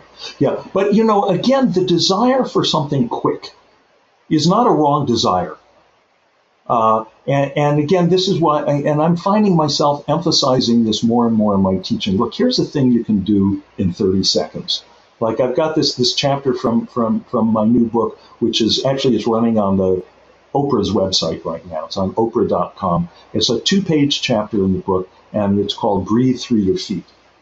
And I just point out to people, you know, you just put your attention on the soles of your, and you can do this while you're sitting comfortably with your eyes closed, or you can do it while they're introducing you and you're about to get up and do some public speaking that you're nervous about, or you're trying to call the person up for the date, or, or you know, whatever it is. And you just put your attention on the soles of your feet and kind of feel, kind of imagine that as you breathe in, you're breathing in through the soles of your feet. As you breathe out, you're breathing out through the soles of your feet. Now, I've gotten letters from people saying, man, I just started doing this breathing through, through your feet thing, and this is going to replace Ambien. I'm sleeping at night for the first time. You know, one thing that I love is is my favorite mantra to, to share with people these days, which is "Wee." okay, and, I thought you were going to say ah. Well, that well that too. That's another that's, one. That that's another one. Um, but um, you know, especially so many people who are caught up in depression or grouchiness or some, you know, and, and, and this makes use of, of uh, something that actually was first studied by Charles Darwin, the, the facial feedback hypothesis, which is, as, you know, Thich Nhat Hanh says, sometimes our joy is the source of our smile, but sometimes our smile is the source of our joy. It, it works both ways. So I have people going, okay, one, two, three, wee, and you got to have the, the mudra along with the mantra. One, two, three. Wait! You do that three times, and I said, now try to be depressed. You know, you, and and and there's a lot of people walking around depressed, and there really is this simple, and they you may or may not ever get them to sit down and close their eyes and and meditate for 15, 20 minutes a day. We know, you and I know that anyone can do that, and that it would really help them a lot. And if they would, we could just get them to sit down and shut up and, and try it for 15 minutes and, and you know lead them into the effortlessness. They they would get it but maybe they're going to do it and maybe they're not. But you can you know and, and again this was something maharishi said uh, years ago which is you know that he said sometimes um, he said he said when you need change for the parking meter a quarter is more valuable than a hundred dollar bill you know, so we don't have to give people supreme enlightenment all the time. Give them something that's going to soften up their suffering a little bit. Give, show them a little daylight, and then maybe we can talk about the next thing. Yeah, that's good. While we're at it, um, when I was in that section of your book where you presented breathe through your feet, you I jotted down a few other little techniques like that that you mentioned. I, th- I thought I'd read them to you and you could explain mm-hmm. to us what they are. One another was relax at the moment of oh, contact. Yeah. yeah. This this one, and I tell the story. I, I got this teaching when I was practicing Aikido, this beautiful Japanese non-fighting martial art when the person comes at you, the whole idea is instead of opposing them or fighting with them, you use their energy, use their momentum to help them sail across the room. So I was practicing for my next promotion test, and I had to do this thing where three attackers, one after another, come after me to, to try to tackle me. And they were succeeding in tackling me because every time some one of them grabbed me, I was tightening up, and not, and I didn't realize that I was tightening up because I was so caught up in tightening up. So the next time, as the attacker rushed me, I heard my teacher's voice. He was halfway up the stairs to the to the men's dressing room, and he called out, "Dean, relax at the moment of contact." And for a second, I thought, "What? What's he talking about?" And then I realized, "Oh yeah, I'm doing this." And I and it's physical, you know, and that's the wonderful thing about martial art. You get this physical feedback, and so I dropped it, dropped the tension out of my shoulders, did my energy dropped to my center. I was doing the same, technically the same steps. You plant your feet like this, you pivot like this, but now it worked. Now the guy went sailing across the room, right? So most people are not going to practice Aikido, but the, the attackers in life are okay. Is the crazy neighbor who's giving you a hard time about how you set out your trash cans, the you know the baby possum, the the whatever, the the, the fact that that you know the, the bad report about your biopsy. You know these are the attackers of life, and just through long-standing habit, we tend to tighten up whenever one of these things comes at us. And you just, just you know, can remember that little practice slogan: "Relax at the moment of contact." Again, it it just opens up space around the situation. You're not so caught up in it, and and you can see your way more clearly to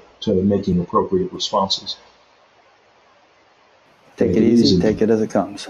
Simple. Here's another one that you said the sweetest dog in the world. Uh, yeah, yeah. This is a thing, and I actually have this chapter on my website because it's it's one of my favorite things. Where you know, I saw this bumper sticker once that said, "Dear Lord, please make me the person my dog thinks I am." Um, and uh, the the the little technique that I give is to sit close your eyes, imagine that you've got the sweetest dog in the world with you. You, you guys may have the sweetest dog in the world actually. Yeah, we think so. so. So you don't have to the imagine. Local squirrels it. don't think so, but we do. Right.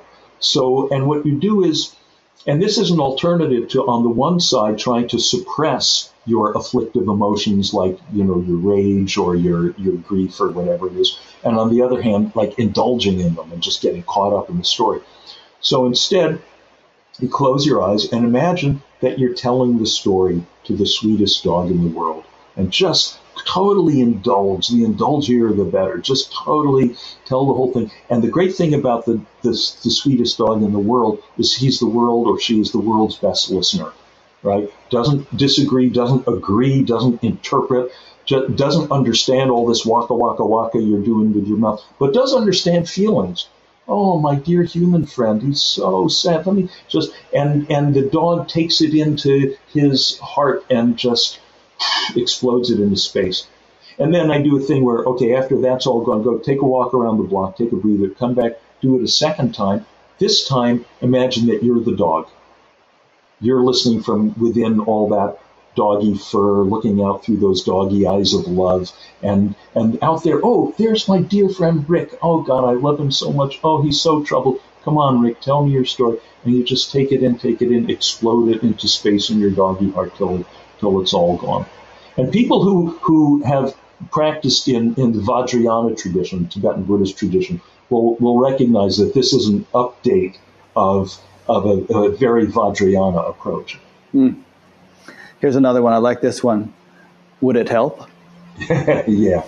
Um, and uh, there's a great um, Bridge of Spies, right? Yes, Tom Hanks. Great, great, great performance by Mark Rylance, who actually won the Best Supporting Actor Oscar. Uh, 2015 film Bridge of Spies, Steven Spielberg film. And Mark Rylance plays Rudolf Abel, the, the true story of a Soviet spy who was captured by the Americans in New York City in the 1950s and the good news is that Tom Hanks is his lawyer. So, you know, how bad can things get if Tom Hanks is on your side? Um, and in their first jailhouse meeting, Tom Hanks says to him, Now listen, you're. Tom's you're, meditating these days, by the way. Oh, but is he? Continue. Yeah. Oh. Jerry Seinfeld turned him onto it. Oh, great, great, great to hear that. He deserves it.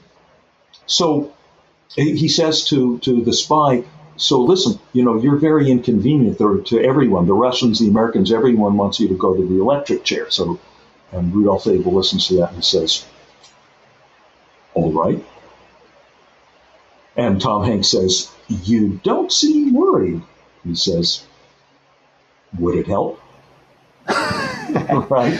And I mean, boy, that see, that's a, another one of these view mantras. If some people, you'll hear that and you'll realize, all this worry that I do, it's like I, I give in the in that chapter uh, another way that it was said by Shanti Deva, the great sixth century Buddhist sage, who said, "If there's a solution to the problem, what's the point of worrying?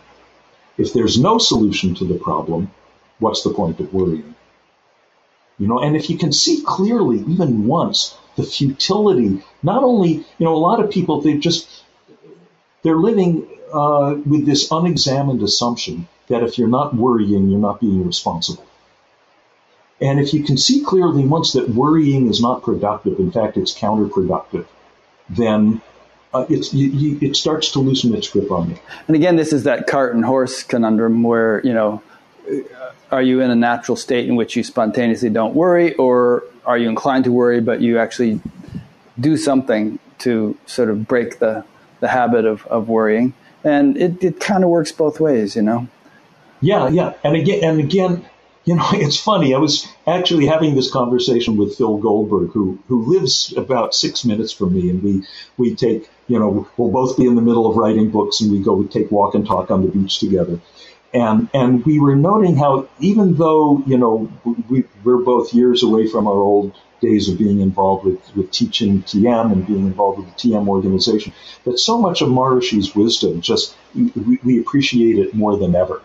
Um, and so one thing that Maharishi said in this case was he said that it, it's like a it's like a table with four legs. You pull on any one leg and the other three come along. So you can pull. So it's not really a conundrum. It's it's a wonderful, you know, ampleness of opportunity that you can find. Improve the physiological or improve the, the psychological view. Improve something, and, and the rest tends to go along. Yeah, all right, here's an interesting question. This is from Mark Peters in Santa Clara, California. Mark is a regular viewer. He always posts a question. He said, Can you point to a particular experience on your awakening journey that permanently and dramatically shifted your perspective? Or has it been more of an unending series of subtler aha moments? we were talking about that earlier about the subtle versus the dramatic, and Saniel Bonder uses the frame oozers. A lot of people are oozers. yeah, yeah. Or Mooji says, you know, most people are on the, the slow cook plan. Um, uh, I've had some dramatic experiences for sure. Uh, some of them were in, in childhood. One of them, the most dramatic, the most fun one to talk about, I actually got to plug another one of my books. This this book's actually out of print, but you can find copies online. Why the Chicken Crossed the Road and Other Hidden Enlightenment Teachings. You finally answered that question, huh? Uh, yeah, yeah, yeah. And this is chapter one of the of the book, which is What Me Worry. So Alfred E. Neuman. That's right. So here we go. True story. I'm 12 years old, and my mom sends me out to the garage because we're going to be going to a drive-in movie later that day, which dates me. And I go out to the garage to the to the Nash Rambler station wagon. Mm, and my, yes. right. And my and by the way, the the movie we were going to see was Parrish with Troy Donahue. So 1961. Um, so I go out to the garage and I'm picking up all the toys and the comic books, and my mind, even at that age of 12, my mind was just, you know, all that branching. Well, what if that and that, if that happens, that happens, that happens. And the next thing that I pick up is a Mad magazine with Alfred E. Neuman's idiotic grinning face on the cover, and underneath, as always, his slogan, What? Me worry? and my mind went, and it was like, it was like the top of my head opened up and the and the sky fell into it, or it, oh, and it because what and what happened was, I saw that this thing that I was doing, this blah, blah, blah, blah, blah, was, is something called worry. And that on some level I was, I had been choosing to do that. I'd been flipping that lever over and over and that therefore I could stop. I could, and that really, in a nutshell, that's the, the Buddha's Four Noble Truths right there in that experience. Yes, suffering happens, but the suffering's not because of what's going on outside. It's because you keep pushing that button. All you got to do is stop pushing it and ah, that's the cessation of suffering. And the fourth noble truth, but then, you know, you tend to fall back into the suffering, so it takes some practice over time for most people. Um, so my mind just opened up, and it was just, I was just completely, just like cut it with a knife, eat it with a spoon, satchitananda bliss. And we went to see this dumb movie, and the whole through the whole movie, I'm just floating in bliss. We go home, I get in bed, fall asleep, floating in bliss. And years later, of course, I read about the, you know, that there are names. Of course, the names are not really what that thing is. That thing is what it is in its purity. It is what, what I experienced. So that gave me some, I won't say that I, that it was irreversible and I never went back to worrying, but it gave me such a, and I think it's actually more useful from a teaching point of view that that did not happen to me that they say the worst person to study the violin with is the person who was the violin prodigy. The person who didn't have to, you know, you, you get the lesson, then you lose it. The beautiful thing that uh, I heard Rupert Spira say on a retreat once. This really brought me to tears, actually. He said, he said, getting the thing, getting the open, getting the bliss, getting the simplicity of, of, of non-dual awakeness. He says, getting it is grace. Losing it is grace. And the losing it is actually the greater grace because then you have to find your way back. Mm-hmm. Yeah, nice. So I hope you have a picture of Alfred E. Neuman on your puja. I, have got. Uh, uh, I have to actually not at the moment. I have had. I should. He's my root guru in the as the, as the, as, the, is, as the Buddhists would say, the one who first gave me the juice. Uh, I, we do have Hello Kitty. Okay. Speaking of Mooji, you know, I know that you've resonated with Mooji and spent some time with him and all. He's a very sweet man. I've really enjoyed having a couple of conversations with him. Um, there's a, a, rather devotional scene around him now, which some people makes some people a little nervous. Let's talk a little bit about devotion, not necessarily exclusively with reference to Mooji, but in some traditions it's considered to be a sort of a more a riper stage of realization than so-called mere self-realization, a blossoming of the heart that eventually happens because the heart is one of our faculties and it's bound to develop in time. But I guess the reason it makes some people nervous is that it's gotten a little weird sometimes and it's been abused and and the, that sort of adulation has gone to the heads of teachers to whom it's directed. They haven't been able to handle it maturely. Um, so I don't know do you have any thoughts or, or comments about that whole topic well, actually, let, let me talk about the scene around Mooji a little bit because I as, I have spent considerable time with him. I've, I've gone to I think I think I've been on retreats and with him in five different countries or something. And um, you know, I said at the outset of this, it, it, it seems like the story of my spiritual life is that every nest I get comfortable in, I wind up getting kicked out of. And and I must say, when when when my wife Yafa and I when we first met Mooji, and it was it was before he became so well known, so popular. We went on a retreat with him in, in southern Italy, in this little old beat up um, uh, villa that had become kind of a hippie artist commune or something, and and there was only about fifty people there, and I think that besides us, there was maybe one other American. Most of the people were Italians, which was great because we were supposed to be in silence, but the Italians couldn't keep silence to save their lives, and they were smoking cigarettes everywhere, and the food was great. And it was very, very intimate. But when we first came there, we, you know, first we, we flew down from Rome, and then there was a train, and then there was a bus going through this little village of Lecce and on the way there, and it was this hot July day, and there was a religious procession, and the old Italian widows in black, and they're carrying the cross. It was like being in a Fellini film. Uh, it was just terrific. And then we get to the villa with our suitcases, and the, the fellow who drove us there, the Italian fellow who was hosting us, said, uh, and we were early, the retreat hadn't started. We were some of the first to arrive. He said, Would you like to meet Mooji? And we said, well, sure, we've been seeing him online and never met him in the flesh before.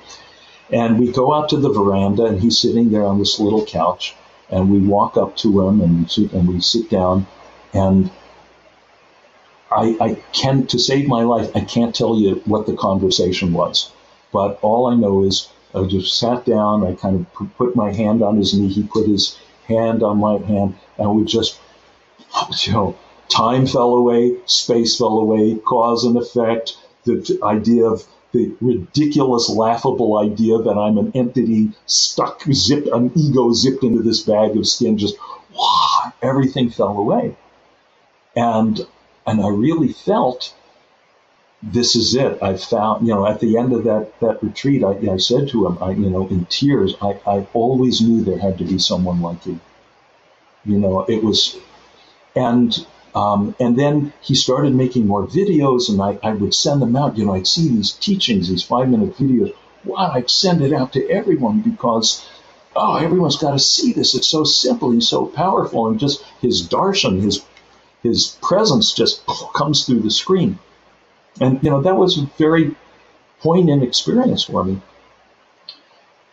And then, as you say, there started to be this scene around him, this devotional scene, and everyone dressed in white and singing, you know, hymns to him. And uh, I don't know if I'll ever go back there. I, I don't think I, it just, it, it I'm, I, the thing is, I mean, I, I could feel that devote, that devotional thing swelling in my heart, but I don't want other people telling me that I'm supposed that I'm supposed to feel that. I, it's just when it's when it's and the other thing is that what I see is whatever role I have as a teacher. Um, you know, the Buddha shortly before he died said to his disciples, "Go throughout the land and teach the Dharma, right? Teach the awakening path. Go throughout the land and teach the Dharma in the dialect of the people." Okay, my people are, you know middle class Americans, right? And the lang- the dialect of my people is not wearing white robes and, and singing hymns of adulation and and touching the Guru's feet. So I can't. And and he still puts out. He does these wonderful. His teaching is the same as far as I can see, and it's still that same. But I can't send out the videos anymore because they start and end with these hymns that I know as as whatever responsibility I have as a teacher, as a guide, I can't be responsible for turning people off. Yeah. Well, he could put a lid on that sort of thing if he wanted to. Perhaps he feels that it's a legitimate expression of the people who have become yeah, his devotees. Yeah, I, I, I, I, don't know. You know, and again, I can't say it's right or it's wrong, but I know that it's not. It's not. It's not my thing. Yeah. I think it's natural. I mean, you see all kinds of, there's beautiful literature in, in the Vedic tradition, the Srimad Bhagavatam and the various Bhakti Sutras or whatever, the different things. And it's, it really, and, you know, there's all these beautiful expressions about, oh, the, the sort of devotion people would feel in the presence of Lord Krishna or their guru or whatever. So it, it has a legitimate thing. It's just, um, a little alien to our culture, although I guess in, in Catholic, Christian and particularly Catholic tradition, there's something along those lines. Um, but it just it's easy for it to go off the rails. I guess that's the thing that you're being you're squeamish about here, and it, it also clashes with, as you said, your your clientele, yeah. the people that you primarily interact with. So you know it may have its place for those people. Yeah, you know, I gave a really... talk the other day. I was invited to give a talk at, at, at a local yacht club and I, I've given workshops for uh, CEOs. I've given workshops for lawyers. I've workshops for you know for medical groups, and uh, and some of these people have kind of a healthy American skepticism, and and and that's that's great. Uh, the you know the, the the dialect of the people is American. I teach this stuff in American, and I'll once in a while, usually, I'll throw in you know, a reference to the teachings of the Buddha or the Bhagavad Gita or the, the Gospels, just so people know I'm not making this stuff up. This stuff is road tested over thousands of years. It's been handed down through venerable traditions, but you don't have to sing mantras in Sanskrit to, to, to get it. Now, I personally, I love singing mantras in Sanskrit. I, I do it every day. I sing them in the shower. But I just feel that my main responsibility is to have to, to make the gate as wide as possible and to, and to, to just remove the, the turnstiles. That's what attracted me to becoming a TM teacher. You know, I never would have even started TM. I knew I was going to be a TM teacher before I started TM. I never would have started otherwise because I knew I wanted something that I could share with everyone. Oh, simple, natural, innocent procedure, do for 20 minutes twice a day, right? You can still say those words in your sleep. And, and, and it was great. And, but then, you know, they made the, the gate, again, this was just my take. They made the gate too narrow. They made the turnstile too hard to, to get through. So I had to go elsewhere, which was, which for me was perfect.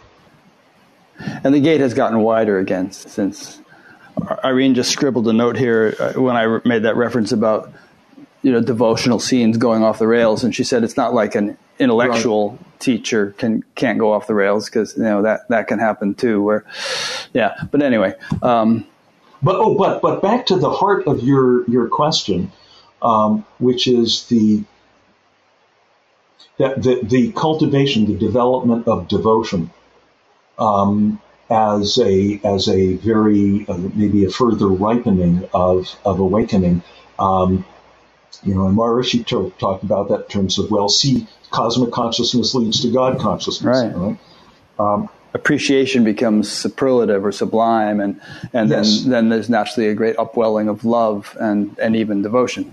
Yes, and that's it right there. You, you just use the key word appreciation. That's really, you know, when I described before looking up at the palm trees that loom yeah, above my there you house. go. It's just going, palm trees. Yeah. Oh, yeah. It's right. And and the thing is that you know, I think that if you have, and especially a, a beautiful, charismatic, sweet teddy bear, you know, enlightened teddy bear of a teacher like Mooji, it's so easy to feel devotion for him. Um, uh, uh, but then, you know, the moment it gets bound up with persons, the moment it gets bound up with personalities, and that that the, the, the feeling is that the devotion is specially for this person, specially for this teacher, for this thing, for this palm tree, and not for this ficus tree over here, then it starts to be shaky. But it's a shortcut, and that's why it's tempting. It's a, it's a, I remember a line that Maharishi said one time about God. He said, Well, wherever you find him, there he is found for the first time, but later on he is found everywhere. Right. Right, right, right. Yeah, so it can be useful. Okay, if I if I can, you know, start off, I see. Okay, here's this, here's this, here's this person that. Uh, uh, I mean that, and that actually, that teaching of Maharishi's. Uh, I mentioned before, I used to teach Plato's Symposium in my Literature of Enlightenment class, and and in the, in that book, Socrates very systematically describes that as a path to enlightenment. You start by loving the beauty that you find in one person and then, or one, and then from there you expand. You find that that in many different people, that same quality of beauty, right? It's something more abstract. It's it's it's not just that person. It's some quality that's shared by these other peoples, and then you start to find it in the arts and in institutions and so. And eventually, he describes where it's just this vision of of just the cosmic beauty of of the whole universe that is completely in and and and you read it and you go oh my God, it's, it's an exact description of, of enlightenment. It's just it's a beauty that do, doesn't it doesn't get bigger, it doesn't get smaller, nothing can be added to it, nothing can be taken away from it. It's completely independent of any you know material circumstances. And you go right on Socrates.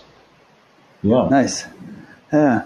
So movies. Uh, yes. Um, a, a, fellow named uh, Declan Cooley from uh, Krakow, Poland, sent in a question saying, "Hello, Dino. Enjoyed all your books, including Cinema Nirvana.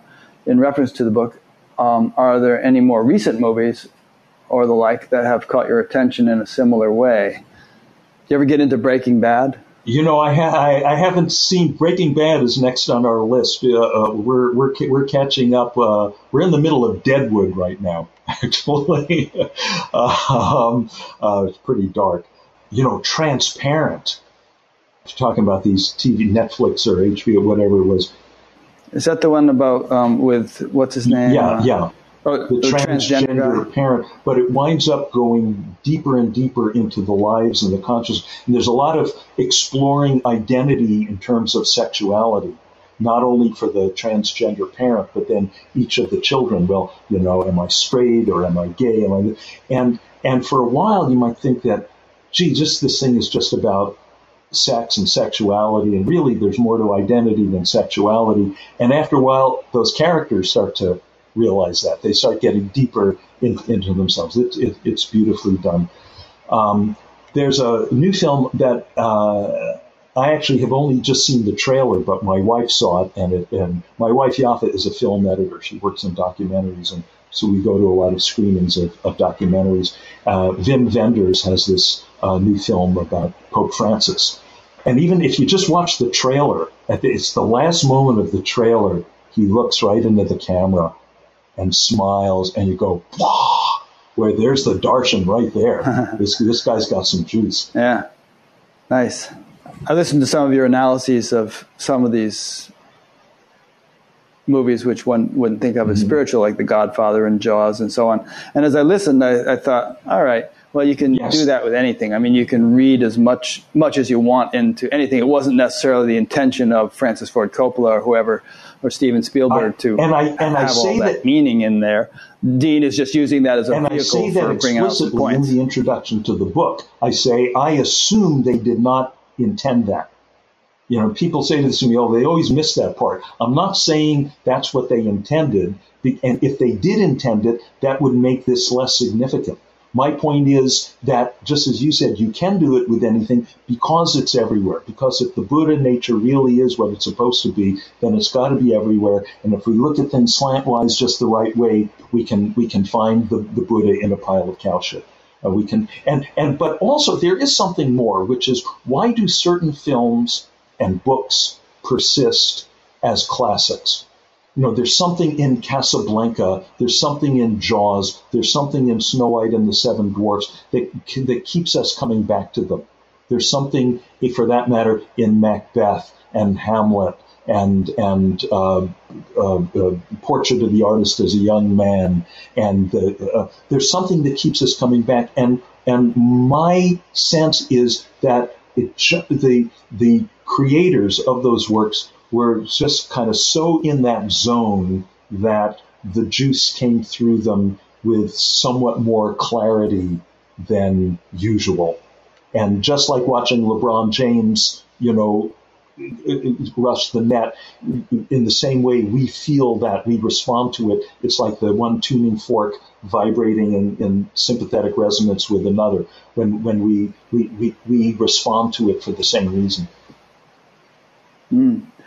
Another thing I often think about with movies is that you know certain movies really uh, inject an awareness of, of some something interesting or deeper into the national consciousness. Like you have a movie like Close Encounters of the 3rd mm-hmm. Kind that comes out, mm-hmm. or Star Wars, or these movies, and all of a sudden everybody's talking about you know intelligent life in the universe or or mm-hmm. the Force, you know, this universal field of intelligence, and and you you kind of wonder whether the movie makers are just serving as conduits, perhaps even unwittingly, for some higher wisdom to be mm-hmm. disseminated, much as some scientists sometimes say that they just feel like they are a conduit or a vehicle for some knowledge that is ready to dawn. And, and if they didn't discover right. it, someone else would have because right. its time had come. Right. You know, there's that famous story about Einstein in his later years when he was teaching at Princeton and he, in his general theory of relativity, he had posited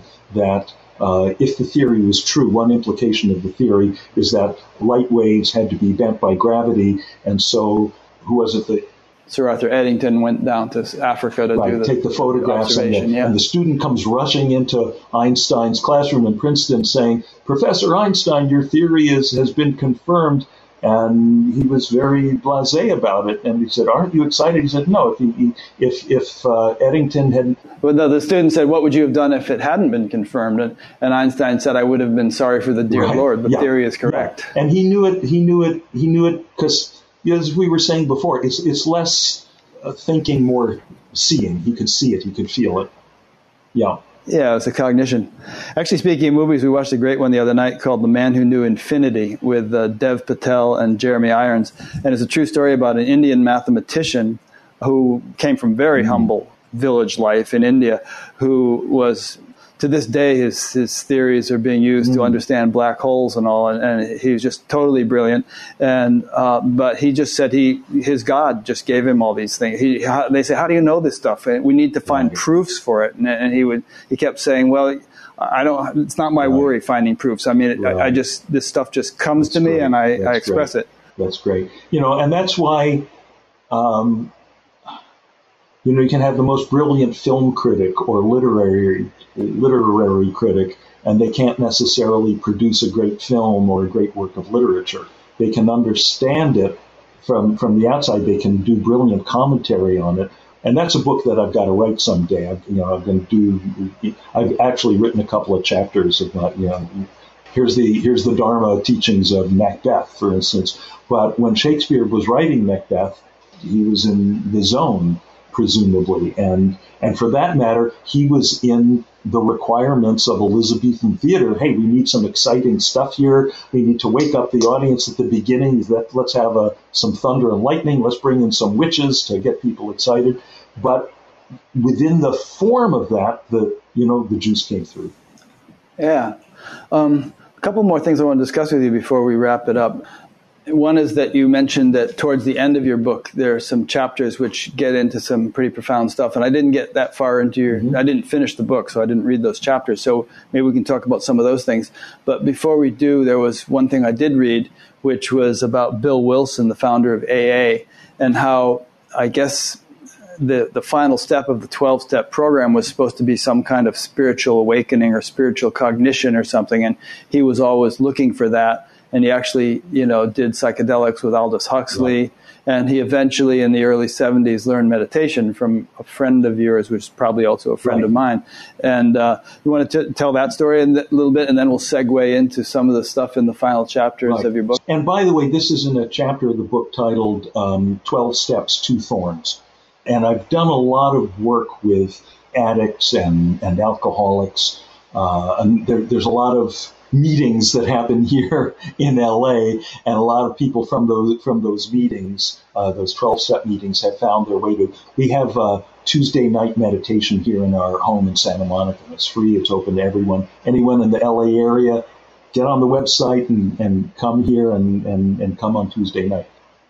Actually, I tell the story in the book about one girl who came maybe about 20 years old, and she sat through the meditation. She came two weeks, three weeks, and and didn't say anything. And then one night, as she was about to leave, she pulled me over and she said, I just wanted to tell you, I'm a heroin addict. I've been sober for six months. The meditation tonight was so deep and profound and blissful. I didn't think I could ever feel that way in this life without drugs. You know, and you hear something like that and you go, okay, I've not been I've not been selling people an empty bill of goods. The stuff really does work, thank God.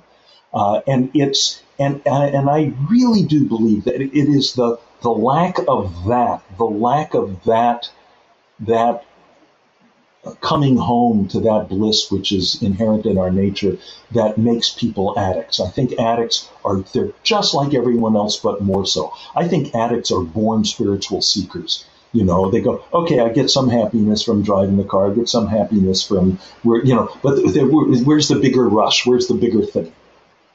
And this is such a relevant point with yeah. the opioid epidemic being what it is these days. It's like people are crying yeah, out for abs- what you're describing here. And and until that is supplied, whether it's by the David Lynch Foundation or you know everyone who can pitch in, you know the people that I get to, uh, uh, you know, until people get that, it's it's going to be just like shifting the the deck chairs around on the Titanic, you know. So Bill Wilson, the founder of AA, the, the one who first laid out the 12 steps in the 1930s, by the 1950s realized the, it's the 11th step where, which is, okay, through prayer and meditation, we had conscious contact with the higher power. So it's the 11th, everything else, the first 10 is kind of cleaning, you know, clearing the path for the 11th step. You make amends to people that you've hurt, you evaluate yourself, you do all of this. 11th step, conscious contact. By the 1950s, Bill Wilson realized that the 11th step wasn't really working. People weren't really getting the juice. They weren't making true conscious contact. They were having some, they were, they were mood making. You know, they were trying, they were having some nice sentiments, saying some nice prayers, but they weren't getting the stuff. And he was, he was you know, uh, astute enough to realize that there had to be real stuff, a way to really get the juice. And he wound up with Aldous Huxley and some of the other early psychedelic pioneers dropping acid with him. And he, apparently he got real excited. He ran back to the organization, said, okay, we're going to modify the 11th step. and apparently they went, "Whoa, slow down, fella! You know that yeah, that's that's that's not going. You know, the old man's gone over the edge." So so that never happened. But then in 19, I think it was 1971, he was dying of emphysema as a result of, of heavy smoking of, by the way, the 12 step drug of choice, which is cigarettes. And you know, around here, you can always tell where the meetings are happening because outside on the sidewalk, people are smoking cigarettes. Which, by the way, in this country, every year, cigarettes kill ten times as many people as opioids. Just saying. Okay. Oh, and nicotine yeah, is yeah. is just as addictive, probably. You just can't overdose on a cigarette. He's in his, his his house in New England. It's a cold December day. He's a couple of weeks away from dying, actually and he had some friends and relatives there, and they had an old friend of yours and mine, Lincoln Norton, and they had Lincoln, oh, Lincoln over, sure. and he taught them all natural meditation in the form of TM. And the story is that Lincoln left Bill Wilson sitting in the upstairs bedroom meditating for 10 minutes, you know, the procedure, and then came back 10 minutes later, opened the door, the room was empty. And, he, and Lincoln comes downstairs and says to everyone, Has anyone seen Bill? And just then, Bill burst through the front door. And what had happened was, and here he was really just so weak and near death. He opened his eyes out of the meditation, run down the back stairs, run out into the snow to breathe the crisp winter air, came in through the front door, burst through, and said, This stuff works. So, you know, if, if he had great. not already destroyed his body, if he'd lived beyond just a few more weeks, who knows what would have happened, whether uh, meditation would have come into the been incorporated. I mean, real effective meditation, not just the kind of um, you know lip service that's done, frankly, in most twelve-step meetings, and for that matter, most martial arts places and a lot of churches. But you know, just the real technology, the the profound letting go, the profound effortlessness that really allows the sinking into bliss to take place. If if Bill had lived long enough to really bring that to the 12 step program, you know, things might have been different. So, okay, now we're doing whatever this is 30, 40 something years later. Now we're, we're bringing that. Yeah. And as far as Bill is concerned, the way I see things, that was a nice um, springboard for him, and I'm sure he's doing fine. And yeah, no, nice. It up, pick, carried on from there. Yeah, no, nice that he, nice that he, he got that. Uh, uh, actually, you're talking now about the, the, the more heavy chapters at the end of, of my book. One chapter is called The Valley of the Shadow, which is about dying. And, you know, since this is a book about fear, fear less, that's a big one. Uh, that's a big one for a lot of people because, you know, if you think you're this thing, if you think you're the wave, and then, oh, my wave, this wave that I've identified with is melting, then that's catastrophe. That's annihilation. But if you've practiced, you know, if you're sitting down for your 20 minutes twice a day or 10 minutes once a day or 30 seconds while you're sitting at the red light, just anything, if you're just getting some practice of, okay, melting down into yourself and discovering, wait, I'm not wave, I'm ocean. Then when death happens, oh yeah, okay, I've, I've done this fire drill. I've, I've done this before. This, this feels familiar. It's the same kind of melting. Mm-hmm. You probably quote in this book that verse from the Gita that even a little of this dharma removes great yes. fear. Yes, yeah, that's that's in chapter one, right? Yeah, even a, a little bit. And this is why, you know, I just, you know, so I throw out all of these little things. Okay, breathe through your feet. Relax at the moment of contact. Say, what, you know, something to start to let some, some daylight in. And, and then go from yeah. there. Yeah. What are some of the other heavy duty things that you get into towards the end of the book? Well, I have a chapter which um, actually some people have told me is the most useful thing I've written. Um, and the chapter is called Lord Shiva Kicks Ass. Okay. And of course, as you know, Lord Shiva is the Lord of destruction, or I, prefer to say dissolution. That's a little gentler. Everything that you have, everything that you've identified with as important is going to go away your favorite shirt is going to be a dust rag. You know, you're having a good hair day today, you're going to be bald tomorrow. Guaranteed. Right? Everyone you know, everyone you love is going to die. Right? All the, you know, all, all this, this, this, this, this offer is good for a limited time only. You know, whatever it is. Five billion years from now, the whole planet's going to melt because the yeah. sun's going to expand and yeah, absorb yeah. it. Yeah. Um, so, where this really comes into play in our own lives is something that something or someone who's very precious to us uh, vanishes. And the story that I tell is about the death of my first wife, Maggie. And, you know, Maggie was this just wonderful, buoyant, funny, you know, her, her idol was Lucille Ball. Uh, but Maggie was also, she was a former fashion model and very beautiful. And she was, uh, she was a, a, kind of a junior teacher in the Buddhist organization that we were connected with at the time. And, um, you know, her death was an incredible teaching for me. Um, one thing that happened uh, as she was she was dying, um, she you know, a few weeks before she died, and you know, I'm dealing with all the you know, incredible physical indignities. She was dying of colon cancer, and you know, it, it, it's a lot of it's not pretty. And she said to me at one point, you know, how do people who don't meditate deal with this stuff? You know, and I just, I don't know. I don't know. And at another point, a friend of ours from this Buddhist organization we were connected with called, called her up. He was very excited. Listen, I made arrangement. I can get some Tibetan monks to come to your hospital room and chant, you know, the, the Bardo Thodol and blah, blah, blah. And, and she said, Oh, gee, really, thanks so much. But you know what? That's not been a part of my practice during my life. It would not be authentic for me to do that now. She said, My practice is just being without hope or fear. right? Right. Because everyone wants to be without fear. I mean, that's why I wrote the book Fearless. Every, but, you know, no one wants to be without hope. But hope and fear are, they're, they're flip sides of one another.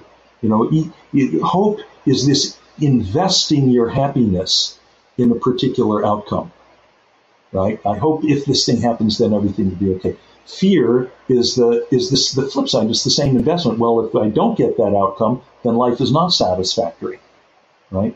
But what if we can just be right in in this moment, which is all we have, just be in awareness, which is all we have, and realize that hope and fear are you know, they're just thoughts.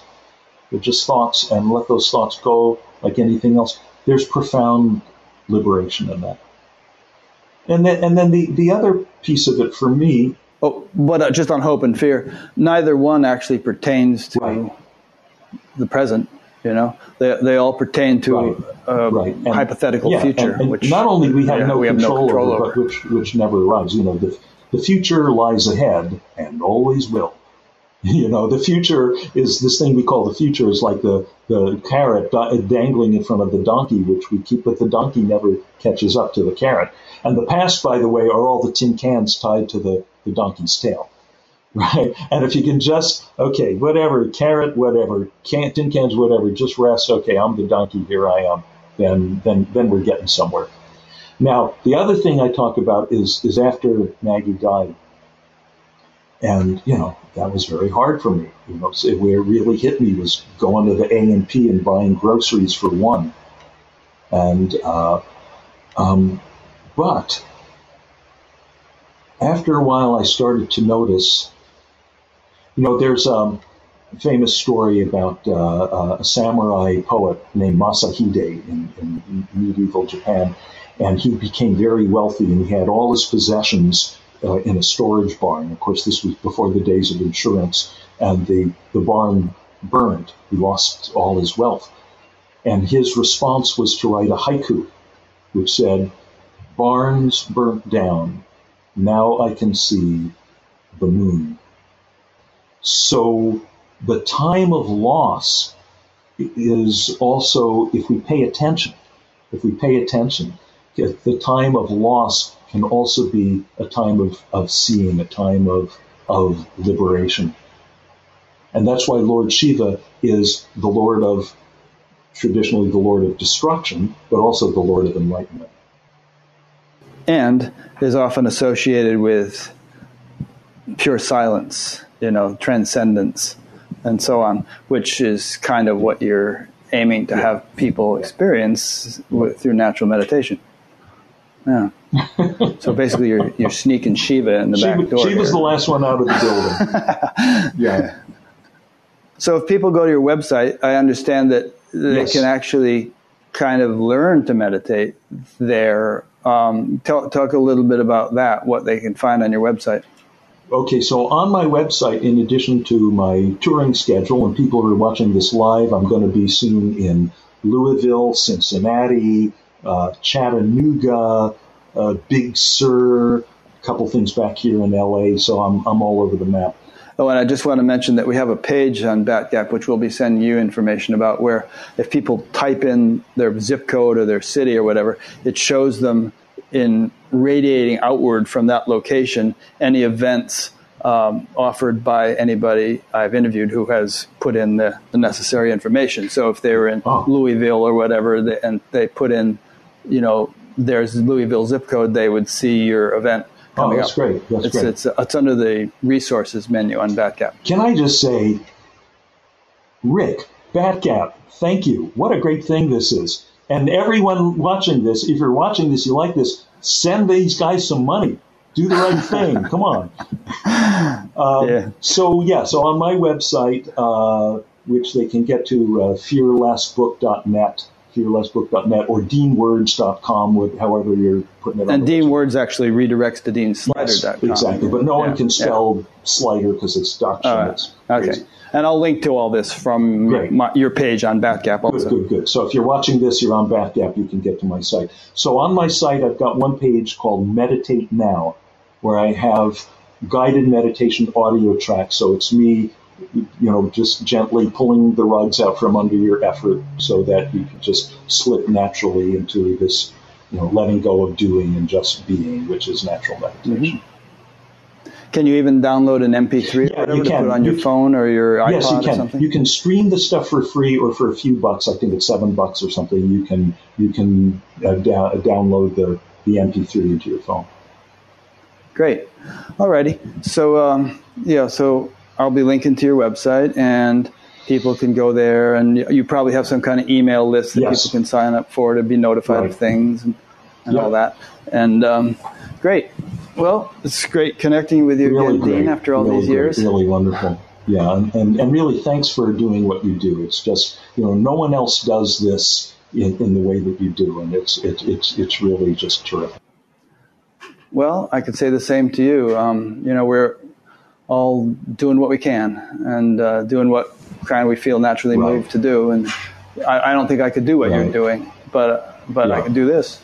So yeah, yeah, yeah. I said, you know, I, I, I said to my wife the other day, you know, it's a good thing I can write and I can talk because that's it. That's my skill set. After that, beyond that, I'm completely useless. So I'm out of the gene pool. You know, yeah, and it's nice to be doing something, you know, that you feel can really help people, and, and, as you certainly are, and as as we as Batgap seems to do from the feedback we get, it's it's very gratifying. Yeah. yeah. yeah. You know, you get up in the morning, you got to do something, so you may as well liberate yeah. sentient beings from suffering. Right, and yourself in the process. Yes, yes, and you know, and that's one final thing that Maharishi always used to say to us, which is the teacher always benefits more than the student.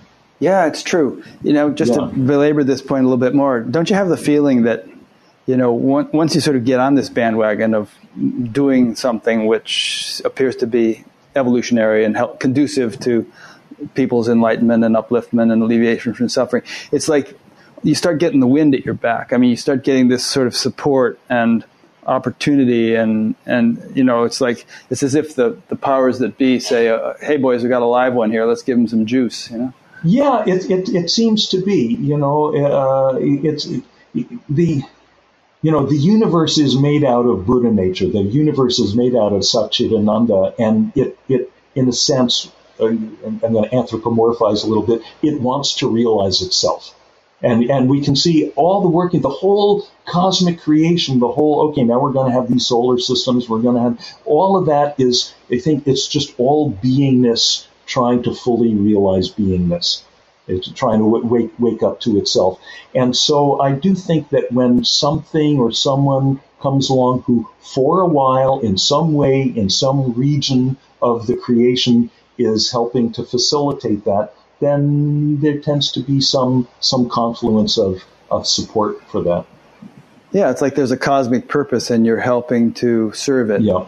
Um, and it's it's much bigger than you are. So it's not like you're kind of like making it happen, but you're you're just kind of cooperating with it as you like. You know that old story of, of the people holding up their sticks to help Krishna hold up the yeah, mountain. Right. You know, keep the rain off. Krishna's really doing the work, but uh, yeah, right. but they, they feel like they're I'm helping. holding up my little stick, right?